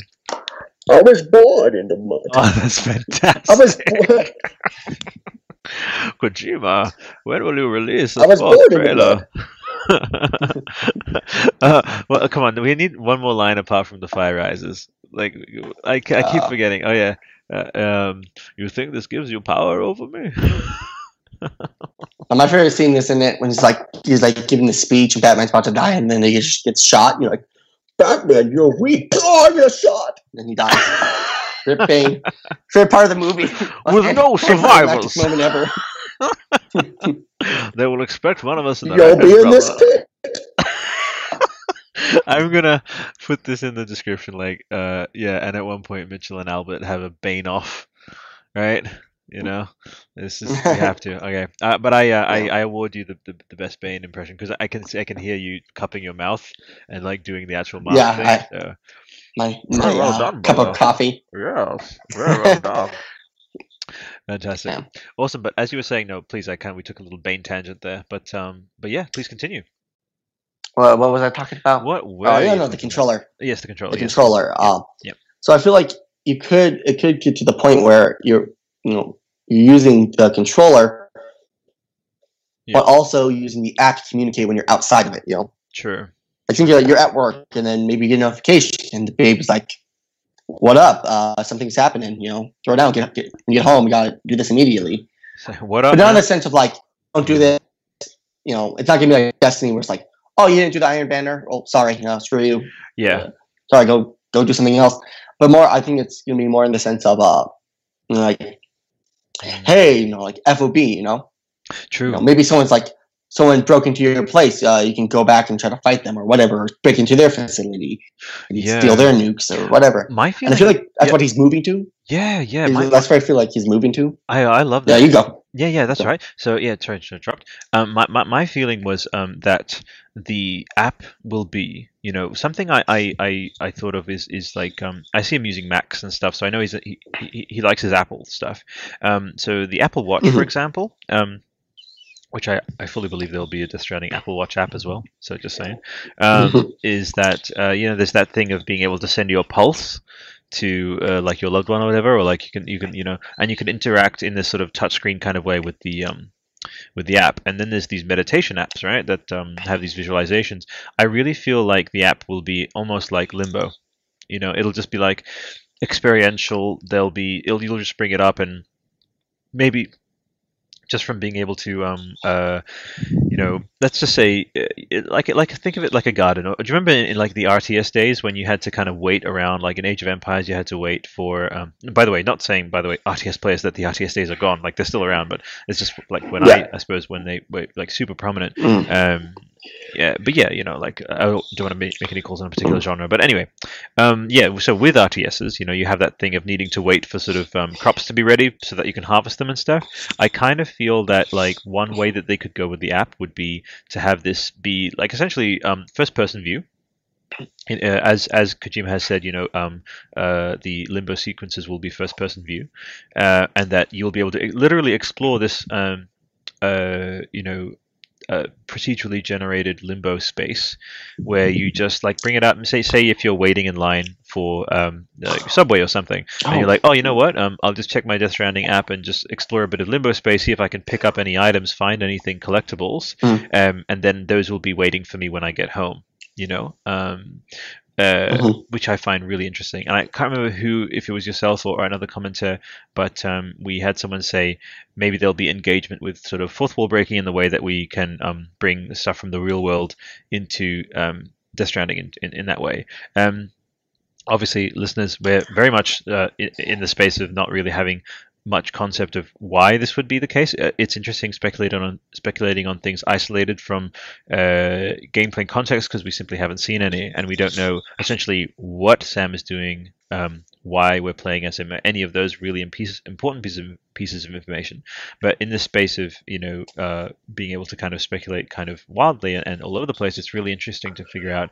Um, how things could take shape. So that's kind of what I'm thinking, Mitchell, is something more experiential, more like almost like a meditation app. You open it up and you're just floating around in first person, just diving through, looking under, like just safe in the core in in the um in that uh, yeah limbo space and just like looking for things and uh, who knows maybe that could be another way that uh, Kojima can deliver fourth wall breaking content. But um, what do you think of that? Yeah, yeah. Uh, while you were saying that, I just I was kind of having an epiphany. But I feel like yeah, that's really I feel like that could happen. My only problem with that idea is that you that might suffer with graphical, and I feel like Kojima Sure. might not want to you know bring Yeah. down graphical fidelity for it so unless you're streaming it. But that could be a possibility, and if so, if big if's true, you know. But uh, as you were saying that, kind of thought Okay. What if purgatory is the social space? You know, Oh shit. because I mean, you see be the perfect. bodies, you see the bodies with the strands. Maybe you can go, you know, oh, there's this person. They see, oh, look at their inventory. Kind of like in Destiny, if you're in the social space, you know, you can go check on someone like certain big gear, see what they have on them. Maybe you could do that, you know, see how other people are doing. Maybe that's, you know, maybe you die, you keep dying, dying. You find someone, you know, Yeah. around in this space, and you find someone else, you know, and you're like, hey, you know what, how to beat this part or something like that. So in-game social aspect, you know, maybe either text like a group, like open chat, or like you know, you just swing up to someone, maybe your mic will activate, you can talk to them. Yeah. It's like maybe something like that where you'll be communicating with people on uh, what you're doing, and maybe that'll be the social aspect. And if if the Purgatory app is true, then people can communicate outside of the game, Absolutely. which could Um, be a big thing. It could be a huge thing. I, I need to just tell you this, by the way. As I've as we've been recording, man, I've been literally like, I, you know how I write descriptions. You, as you mentioned, you've, you've read, you've seen, you've heard, um, so yeah, listen to the shows, so you know that I do the descriptions. Um, so for stra- threading the strands, I, I like to kind of begin with a sort of like quick little, um, you know, montage of just like what's going to be ahead. So so far, and I just want to like again, I'm Mm. standing up because out of just like, dude, you have no idea, like, um, like thank you because like you've really uh, given us a structure for this uh, descrip- description for example. So we have um, the death stranding app question mark you know is mads a previous employee of, of bridges question mark? Did he sabotage you know? Um, you know could he have been an agent? Is purgatory the social space? Will mads be redeemed? You know what would lead someone to sabotage uh, like hi the, those efforts um, uh, to, to the extent that he supposedly did? Um, you know and and then obviously the bane off there. But there you go, man. Like we have because of our riffs that we've done on this on, on, on this episode, we have something that I I mean I personally, if I was like going through. You know, a podcast, and I came across this, and I say, I actually do want to like riff at least, maybe just get it into my headspace, hearing people talk about it, the potentials of a purgatory-based, uh, you know, um, social space, and like what, and again, it's these catalyzing thoughts. That's that's essentially what Death Stranding podcast is all about. Is just like finding these, sharing these, and you've really like encapsulated that, man, uh, on the on this show for sure. Oh, thank you so much. No, no problem at all, man. Uh, Yeah. Um, did you have any? Uh, cause but I, I eventually want to get to my theory. Yeah, please do. So whenever you're you're ready, whenever you're ready, if you have anything else to say, I'll start doing it. If Oh, you're yeah. all right No. with that. Jump straight into your theory, man. Okay, so this is like a story theory, yeah. you know, and a little bit of gameplay and stuff. Go right ahead. So my my theory is that this is the story. Uh, this is how it'll start out. Basically, mm, uh, scientists at the company Bridges of the United States, uh, they're DC based. Um, they discover a- wormhole, like a, be able to make a wormhole, and so they create a wormhole and they begin communicating with this other dimension. They don't know this other dimension. These creatures, the drifters, the unseen floaty boys, um, they don't know that they're they're kind of manipulating them. You know, like oh yeah, we can communicate, we can share information, and we can you know do whatever. But they don't realize that these creatures are like, sinister. You know, they're using, they're trying to trick us into bringing over our dimension to theirs. Yeah. But after it doesn't really work, they start targeting someone, and that person's Mads Mikkelsen. They start telling him, "Well, why don't you just you know do this? You know, if you listen, you know maybe maybe good things will happen to you." And so, over the course of like I guess the the opening cutscene or whatever flashback or something, some story in it, Yeah. the Mads Mikkelsen will basically collapse the wormhole, which will create the explosion, the fourth explosion, um, and create uh, this rift between the the other dimensions. Amazing. And so what's happening is that timefall is coming in because time and space are shifting very rapidly. And this is what's causing uh, timefall. This is causing uh, the drifters come in, to drift over in our dimension. Hmm. And you know, as we saw in earlier in uh, the second trailer, we saw World War II soldiers with World War II tanks and an old city from the 1940s. And so maybe it's where the world is kind of shifting together, like times. If you've seen Arrival, um, you know that they don't see time as a linear path. Time is a constant; it's constantly happening. Everything's happening at once, and this could be what's happening. The you know World War II might be happening, and that leaks into there, and they're here, and maybe you know some World War II weapons leak in, you know, into gameplay. Hmm. But um, here's what I say. Uh, let me read my things. Uh, I've been I'm super enraptured so far, dude. This is all completely salient and and one thousand percent plausible. Um, as Mads being you know at the at the center of that fourth explosion, I, that makes perfect sense to me. Mhm. But um, but yeah, please continue. I'm, I'm like super enthralled. Go for it, buddy. Yeah. So, like, just like Norman Reedus, he can come back, and he can come back, and so it's like uh, same thing, I guess, with uh, the same thing with the drifters. So, um, so uh, here I wrote down the government basically falls down. Mm, Washington's destroyed. Congress is dead. Everyone's dead. right. And basically, the former fragments of bridges they can't let people know. Yeah, so someone cheat like basically destroyed us, and now we're kind of screwed. So, but what they do is kind of like uh in The Last of Us. There is a government, but, but it's less country like city. Uh, it's like less state to state with a Congress. More of here's a city, here's a city. They're communicating. They're bringing supplies to each other, but that's about it. You know, if you Mm, play the, uh, the Last of Us, you know there is a government. It's so weak. yeah. You know, you you you you start out in this area where the government's there, but they only communicate with other cities nearby. Mm, And so Bridges, oh, it's probably it's probably named something differently beforehand, but then named themselves Bridges United Cities of America yeah. because they're uniting the last fragments of humanity, the Last of Us. You know, kind of like that. right. And so, um, um, basically, what happens is they keep fighting the these these uh, drifters, um, and they there's there's all the drifters keep doing is they keep you know they can't kill them, they can't shoot them, they're they're not real. You know, they they're just they're fading over between dimensions. They're they're caught between they're stranded. You know, kind of in our dimension right.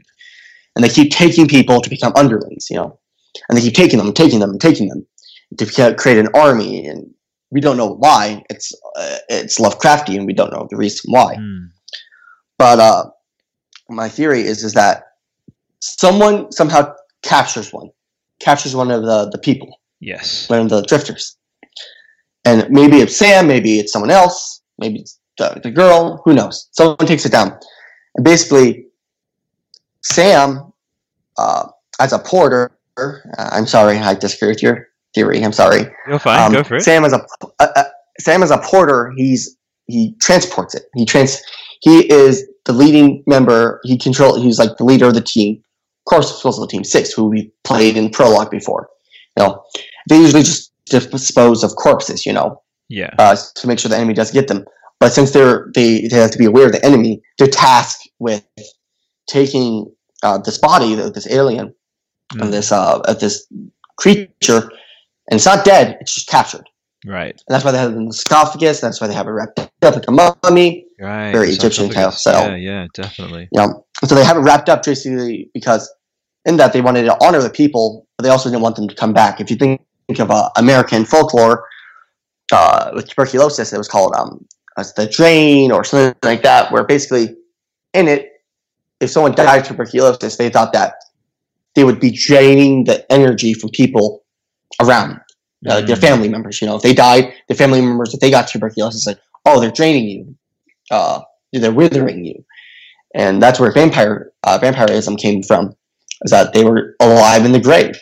You know, Yeah. and I feel like the biggest fear is the unknown, and I feel like this is gonna touch on a lot of it. It's like Absolutely. we don't know why these creatures are attacking us. We don't know their reasoning, but uh, we just know that they're trying to kill us, and so we're having to survive. You know, That's right. that's why zombies are so interesting to the main public is because we don't know why they're zombies. They just are zombies. They just are exactly. So I feel like. You have anything to say? Yeah, I was going to say, uh, and that's that's the thing. Even about you know how we there's a very very clear delineation between you know Lovecraftian horror and like zombie and like zombie kind of uh, that genre. But one thing that that is that is um that, that that ties them is that that notion of like why is this happening and the uh, the incompre- the ultimate fundamental inc- not incomprehensibility of of why this is happening which which which is fear you know as you, as as has been iterated you know over and over again. And, and it's one of his most famous quotes you know hp lovecraft it says the oldest uh, and greatest fear is uh is yeah the oldest and greatest emotion of mankind is fear and the oldest and greatest fear Fear. is fear of the unknown. You know so um So I think, gosh, dude, um, I, I've I talked about Mind's Eye Cinema before. This was constantly like again. I've just sort of, you know, like turned back, turned the lights back on because as you were talking, I, I dimmed them and everything. I was listening. I was seeing it all happen in front of me, man. Um, that is absolutely. I feel as though that's absolutely how it's going to happen again with Timefall arriving because of the fourth explosion, uh, with the creatures whispering to Mads, um, with um, with yeah, with like the body of the story as you were saying, um, dude, it's really really super fascinating. But um, yeah, if you had any uh, uh, extra to, to continue, was there any more?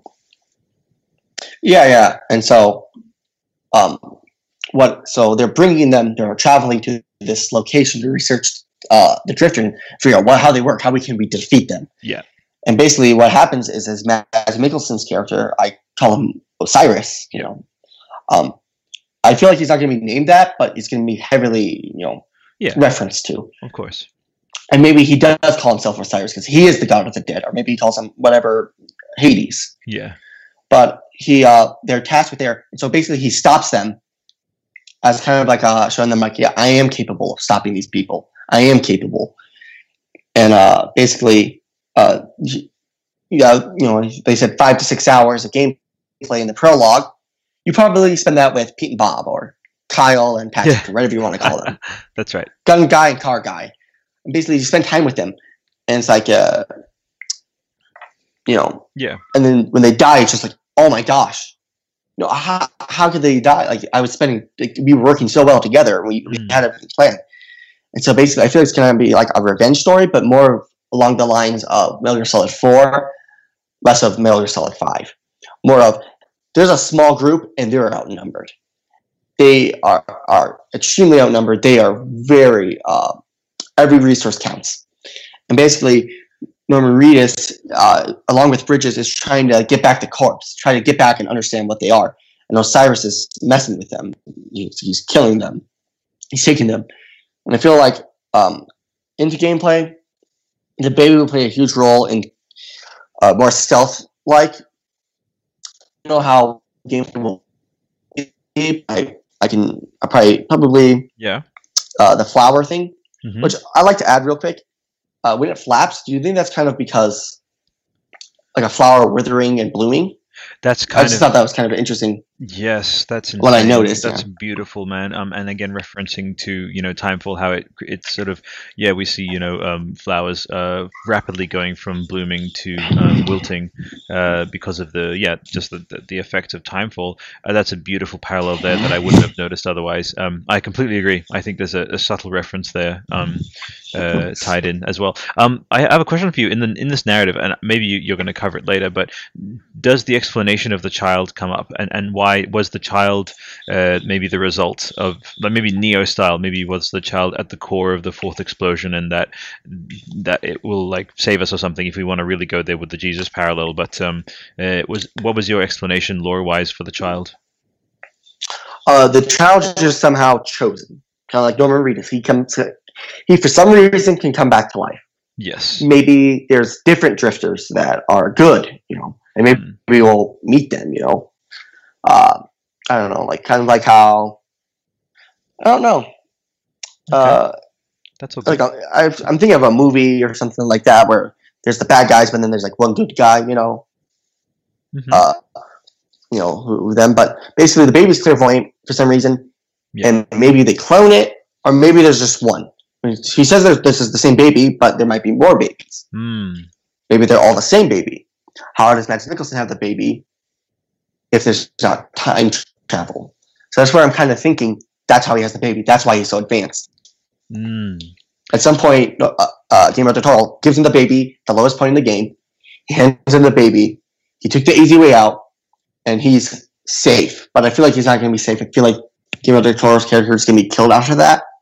Right, which would, Uh, which would be good comically, like- yeah, from a comic point of view of like Yeah. thinking that he's safe. Like, Um, I need to make this request to you, and now because it's on air, you have Mhm. to. Is, you simply have to fulfill this. Loki, um, my friend, you need to type this all up. And what I I want to do is I want to, um, with artwork and everything, have this just like the Norman quote. I want to put this here. Credit you. I'll have it on the bottom. You know, uh, you know, you can I can either use your username or your real name, whatever you like. I want to have this um, as our go to, and this isn't smoke blowing, superlatives, or you know, uh, ego stroking or anything like that, buddy. Um, this is super enthralling. It feels one thousand percent plausible in terms of narrative direction, uh, extrapolated from um, what we've seen so far. Everything up to you know um, the you know, you know the, as you said the Guillermo character being that arrogant, you know, and everything. Um, if you want to like, please type that up, send that to me. Um, I'm actually curious about the female character. If you have a role for her, if you want to like, uh, you know, her presence in the story. But like, I'm super super enraptured in this, and I want to like type it all up nice and pretty, and like share that on the Instagram in a multi-page kind of post so people can read that. Would you be happy with that? Uh, yeah, I could probably do that today. Yeah, that would be amazing. Uh, I'll- I'll- or sometime tomorrow or whenever. yeah, before no the, I'll try to get it out by before the episode comes out. hey, as long as it's But, uh, before Death Stranding comes out, buddy. Like how much? Uh, like I, I could, I, we could, I could spend all day talking about Death Stranding. It's, it's Me too. more about your time. If if you're comfortable whenever you have to go to work, just let me know. Oh yeah, Now, I, I'm pretty much needing, uh, needing to kind of dash now-ish, is what I'm saying. you uh, I'll, me I'll out. answer that. Uh, Yeah, I'll just answer cool. that that, that uh, question about the the girl, Yeah, please do. uh, the female. I feel like it's gonna, kind of going to be like a, a Joshi, uh, Commander Joshi from uh, Blade Runner, or if you've seen that one episode um, of uh, Black Mirror, the was it Men Against Fire, Mhm. where she'll kind of, I feel like she'll kind of be the leader of the group when you're talking about matriarchies, you know, I love uh, that. the females leading a lot with, uh, and even with um, what's the name of the the game, the new one, Horizon Zero Dawn Horizon Zero Dawn. That's right. uh, you know, th- yeah, they have the matriarchy, and it might be she might be, you know, uh, I feel like with Kojima, I kind I think he may have been kind of, you know, I think, uh, I think in my sense, uh, Quiet was not as good as how she hyped up to see when he said, "Oh, you're gonna feel sorry for thinking she's sexualized," but I mean, there's cool things about her, but it- they didn't. They never really. They just were kind of referenced. They were never explored. They're just reference, and then you, if you don't shower long enough, she takes a shower in front of you. Like, I don't like that. That doesn't. Yeah. If I want to see a naked girl, I just go on the internet and type boobs. Okay. If I want to exactly. have a great story, if I want to have a great story, I'll go to a game That's right. or a book or a movie, and I want to have an interesting uh, character who's fully fleshed out. Think of the boss. Think of uh, Meryl. Like they were interesting characters who came about from these. That's right. So I feel like he's gonna go back to the normal thing of a strong female character rather than character with some interesting things about them, but it's mainly just be there to be uh, kind of a love interest. True. Uh, which you know, Blade Runner deals with that a lot. You know, we have uh, Joy, who's you know, uh, kind of a she's just there to tell you, reassure you of what you think. You know, like oh, you're good, you're perfect. Exactly. You don't want And that. then you have, you know, then you have Joe, uh, Joshi, the police chief, and she's like, she's uh, she's tough as nails. She's like, uh, she's like, uh, she's like, am I the only one who can see the sunrise here? This freaks the world. And and then you have uh, Luv, who's been manipulated by Wallace. She doesn't want to be evil, but she's been made to it. You know, Absolutely. and that's kind of like you know maybe like Mads Mikkelsen's character. Mm. But uh, yeah, Absolutely, dude. This is um, I, I yeah, as I mentioned, like that's phenomenal, and and again, using because for me personally, like some people said, you know, the um, the presence of female characters in in uh, uh, Blade Runner 2049 wasn't um, you know, in like uh, the most uh, yeah empowering. I, I I happen to believe the opposite. I think um, uh, i i in in in both the commentary, both of uh, I think it was the three for me. There was joy, there was love, and then um, the uh, the woman who sort of um, they sort of she sort of melds with with joy uh, in that scene, the like the lovemaking scene. Like who who was that? Do you know the character's name? Um, I don't. I I know, know. the actress. yeah, she's great. I she's can't really, remember really her. cool. But also, if you there's the the the memory maker. I'm not gonna spoil That's okay. what's about her, but she's also very important. You know, you That's get this right. whole story about one person thinking about one thing, and then it's flipped on its head. Yes, expectations. absolutely. And she's a huge. Then- I mean, she's a memory then- maker. Exactly. Such an empowered thing for me personally. But yeah, go ahead. You know, like yeah, and so Ryan Gosling thinks one thing throughout the entire movie. He's like, oh, this thing is this thing. You know, Yeah. he's thinking he's special, and Joy's referring to you're special, and uh, Luv thinks he's special, and we think he's special, and he's flipped on its head. You know, it's like boom. I know exactly. and it know? and it, and it, and it was a it was a good. It was showing how expectations can be subverted, but yeah, well made. It was it was intentional from the the story. It wasn't like, in my opinion, the Last Jedi. Um, I wasn't just like, oh, we did something different. See, look, hey, look, different. yeah, It's more of the story is built around this expectation throughout the entire movie, and then it gets flipped on its head the last like forty minutes of the movie. absolutely. And and Ryan Gosling is like, why should I even fight? Why should I even fight? What am I doing? I But then he feels like there's a greater good. There's something more important than me, my feelings. There's people out there that are suffering. You know, they're being, you know, they're they're being prostituted. You know, they're uh, they're being basically uh, they're you know being slaves on a former planet. They're being used as machines to murder each other over areas. You know, I think they referenced that in the beginning of the movie, and so he realized there's something more important than me. And there might be something like that in Death Stranding. You know, uh, Right. because Kojima is a big middle uh, is a big big you know uh, Blade Runner fan. So That's right. that's just my thoughts. Absolutely, yeah. No, gosh, I and I. This is the thing with me though, with with when I, you know, I saw Blade Runner twenty forty nine um three times in the cinema, right? And um yeah, and how many times did you see it? Did you see it uh, multiple times or? Um, I saw it twice. I saw it once uh, with my brother, and we saw it normally in this big, like a forty foot screen uh, with loud, loud surround sound. And then the second time, I went and saw it with my uh, dad. We went and watched it in three D, which is actually a pretty good movie in three D, surprisingly. Uh, I bought the Blu-ray and I watched it about four times after I bought the Blu-ray. So Amazing. Did you get the art book by any chance? I did not. I haven't got it yet. I, just The the art I could pick soul. one. I'm like I'm. Yeah, It's an incredible Uh, title for an I- art of book. You know, it's like the art, the art and soul of Blade Runner 2049. I think that's brilliant. It's incredible.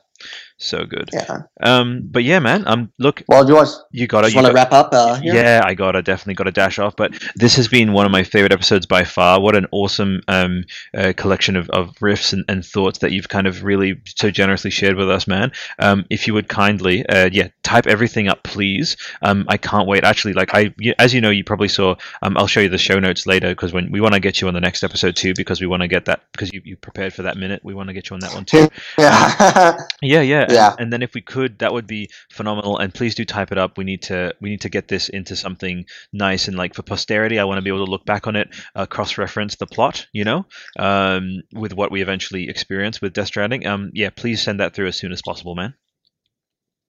Yeah, uh, yeah. The funny thing is, is, I I just came up with a theory this morning. Ah, well, now you have to. You, have Uh, to, you got to grow it, grow it, grow it. Yeah, so now I have to type it up. You got to type it up. You got to type it up, and uh, yeah, I'll send you something, man. I, I really Yeah. appreciate it. So I, I, yeah, yeah. yeah, yeah, yeah, uh, yeah, it was a lot of fun coming on. I really hope to come on again. Uh, either Oh, yeah, of course the next podcast or uh, even interactive artistry. This was a lot of fun. Me too. I was kind yeah. of nervous that you know you kind of uh you said that you referenced maybe there's that guy that will come on one day. You know, like the complete asshole. Shut the fuck up. I don't. No. Like, I don't want to be that guy, so I was like trying to be like, because I I there's one thing I might be referenced as the asshole is that I think that it's not it's not uh, Sam's name is not Porter. I think Dude, don't his even worry. It's not even literally That like, sounds like literally we became brothers. Will on- Albert hate me? we we became we became brothers on the show, man. You have so many like cool like minded riffs to it to, to, to this material, and yeah, we'll definitely I'll, I'll get you onto the other groups for Death Stranding. Uh, sorry for uh, interactive artistry. We'll get you uh, onto um uh, uh yeah definitely uh, other episodes for other shows, man. Absolutely, yeah. You bring a really intriguing Yeah. and multifaceted angle to this material, and oh, we sincerely appreciate you being on the show, man, for sure, and joining us. You know. I just I was just so happy to be on. It was a it was a Yeah, I can feel it, it was man. an honor Uh, no, it's my making honor. history today. really making history it. with the Death Stranding podcast. My man, exactly. Yeah, and, and, and I loved, and I and I, I really don't take that for granted. About as you said, you know that you've heard, heard, all of our shows previously, so I really consider that like, and likewise an, honor that that um you you've given us your listenership, and I think that that sort of mutual uh kind of uh you know respecting and appreciating of the other's work is is, is a really good way to, to move forward with that Yeah. kind of um yeah connection. You know, speaking Mhm. about making connections. Um, so for our uh, listeners, this is our sign off. So uh, Death Stranding podcast is part of the Interactive Artistry Podcast Network. Um, if you are on iTunes or wanted to um, enjoyed what you heard and you resonated with it, please do leave um, a five star review if, if that's possible, and or, obviously you know just re- reflect um, in your review what you thought of it. And we're also on Podbean at deathstrandingpodcast.podbean.com, uh, twitter.com forward slash Death Stranding Death Strand Pod uh, Instagram.com forward slash Death Stranding Podcast, deathstrandingpodcast.tumblr.com. Uh, Facebook is Interactive Artistry, so facebook.com forward slash Interactive Artistry, which is our parent channel, and then youtube.com forward slash Interactive Artistry. Follow all of our outlets for Kojima and Kojima affiliated content and our updates. Um, did you want the audience to be able to reach you anywhere uh, on the web in particular, my friend? Um, on Reddit, I'm the American Cosmonaut. Uh, you know, there's no misspellings or anything. I'm on that, so you can message me on there. Mhm. On Twitter, I'm Marshall Virgil underscore. Nice. I'll, I'll, I'll message you so you can put it in the description if you want. But uh, Absolutely. I'm on there. I talk about movies, uh, games, uh, uh, uh, just talking about life and what I'm doing. And Love I'm it, working on my own game. So if you want to Oh, see updates there, damn. Okay, we need to definitely for the Yeah. next episode when you come on to because you're, you're next week. It's happening. Like you're going. Come on um, and Yeah. to tell us about the game and um, finish and definitely expand on your theory. And uh, I like the American Cosmonaut. It's a nice, strong title. It'll look really good uh, as well as an, as a great choice. Obviously, I think it's uh, very evocative. But um, um, it'll look really nice on that uh, when I do that fully published story. Uh, when I yeah, just send me the whole text in an email. Um, uh, Death Stranding podcast. This is for yourselves as well, listeners. If you want to send through Death Stranding podcast at gmail.com um, for sure. Um, yeah, you got to do that, man. So, as a closing note to our listeners, we here at Interactive Artistry are always looking to improve the quality of this show and tailor it to you, the audience, to make it the very best Death Stranding slash Kojima show it can be. Enter giveaways on stip sweepstakes and help us grow for a dollar a month uh, at patreon.com forward slash interactive artistry or patron.podbean.com forward slash Death Stranding. If you have any feedback you'd like to share, please do reach out to us through our online outlets. Take care, everyone, and remember, the game has already begun.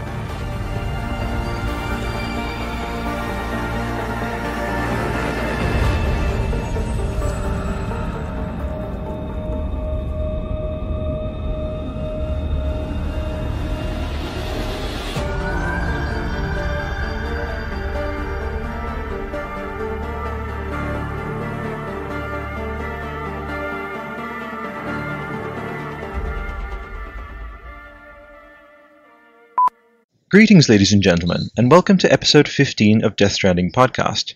It is Thursday, the what the fuck is it today? Shit. February. Sorry. Sorry. Sorry. please, please leave it like that. Yeah, I will. Yeah, yeah. Thursday, the 1st of February. Excuse me. Sorry, guys. Now, now, see, now you're seeing the house of sausage is made, my man. Um, that's it, buddy. You're the man. Hey, that's sweet. I'm one of my Yeah, favorite guests. a lot of my fun. Favorite guests. I have to literally sprint to work, dude. But um, uh, thank you so much uh, for for being on the show. Did you have any? Because I want to edit this in because I didn't give you your little shout out. Did you have any uh, final um sort of uh, ditties and and sort of um comments for the audience listening?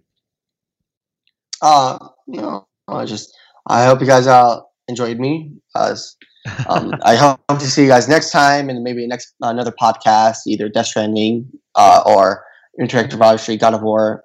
I'd love to be on again uh, if the audience likes me. Of uh, you will. Give a give a five give us a five star rating. I've been meaning to, but I, I can't really give it now because then it feels a little weird. No, But, do uh, it, do it. it's yeah, all good. uh, Listeners, listen to listen to my man. I'm gonna review this episode. I'm gonna review this episode just with a different account. I dig it. No, you're But great. uh, no, uh, thanks everyone who's listening, uh, who stayed through this what is it, four hour podcast. Yeah, we got we got to, um, to we got well probably by the time it's edited with the music it'll be over three hours. So um, I Yeah. really appreciated it, man. Yeah, really yeah. Well, appreciate it. uh, we uh, so, so whenever everyone goes, uh, you know, rate rate the podcast, uh, interact with the community, please a lurker.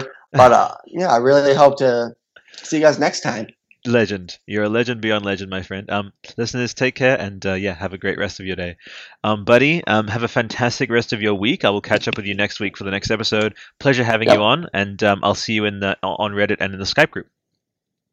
Yep. All right, man. Oh yeah. Ah, yeah, Later. yeah. All right, buddy, take it easy. Fantastic. So, if any of you have actually like uh, well not not saying it in like a passive passive, passive aggressive way but if any of you have actually been hearing the um, latest like episodes of like Fumito Ueda podcast and interactive artistry I've been really enjoying after saying that let's get the show started I actually do a music sting to further get the listeners into the mood. It's like ooh you know? So I've been really enjoying that. Have you guys uh, heard any of that I did, and it almost sounds like magic. oh well thanks It's really Thank you. surreal. I dig Yeah. it man thanks and I wonder how you do it. Well, I'm I'm all up in this hizzy with this editing, boy. You know what I'm saying? Uh, okay. Yeah. All right. I I um Mitchell, I, I constantly display unearned signs of being trendy and like young, even though I'm about to become 30. So you need to humor me and indulge the fact that Ah. I'm yeah, indulge my shitty use of modern lingo. Okay. Yeah, I'm probably the youngest one here, so Oh, you're fine. I'll I'll, I'll keep you in check. Oh, thank you. if I say lit, you just hang up, okay? Just please. Um, yeah. I, Uh. I, I once combined the words literally, legit, and something else, and it just be- came out as legitly. Legitly. Yeah. And I just sounded pathetic. Is But- low jewelry the best part? Yes. I know, right? What is up, everybody? How are we doing? Hello, I'm Hey. doing fine. It's the Daniela, that's who we've got here, and then we've got a guy with the icon 7, I believe that's Mitchell. If that isn't, then that's cool. Hey, what's up, Dean? How are you, man?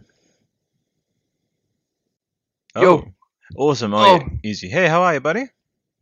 Uh, pretty good, pretty good. You? Not too bad, not too bad. Fantastic. Okay. And then I, we've I'm I'm gonna I'm just gonna say I'm gonna mute myself most of the time because uh, the audio conditions aren't the best. and you're coming probably through hear some perfectly. background. It's crazy. Yeah, yeah. Right now, yes, but uh, I have two two people here besides me, so they you know, so they d- don't Uh. have to be really quiet. Okay, cool, cool. That's all right. No, no problem, man. Um, yeah, you mute, mute away, man. But g- great to have you, though. Absolutely. Yeah, yeah. Awesome. Um, okay, so we have a Mitchell appearing. Hey, hey, can you hear me? Yes. We Hey, can. welcome. Welcome. Okay, there we go. My my phone was uh, my computer. I don't know. It doesn't recognize the headphones or anything. So I'm using my phone right now. Ah, okay, cool. Um, but you said you did say you had your awesome recording set up, but you, dude, literally, we, we can just like we can spend a good five minutes if you like, just um getting ready if you like. Uh, so you can experiment with Yeah. um, yeah, joining the call either with your phone or with um the uh, yeah with your with your computer, man. Uh, know, my computer. Um, I think I'll just have my computer right here. Yep. Um, and I'll just call you. Go to the call with my phone. Yep, easy. No Um, problem, man. That's that's that's. As long as the audio is good. Yeah, yeah, it's coming through actually quite well. How about you, um, uh, Daniela? Can you hear him pretty good? Yeah, Fantastic. I can. Terrific. Easy. Awesome. Well, if- terrific. yeah, exactly. Awesome. So, how is everyone's? Uh, uh yeah, um, I'll just do a little informal catch up. But uh, basically, yeah, uh, Mitchell, gr- I'm so pleased to have you um j- join the show. I definitely don't take that for granted, man.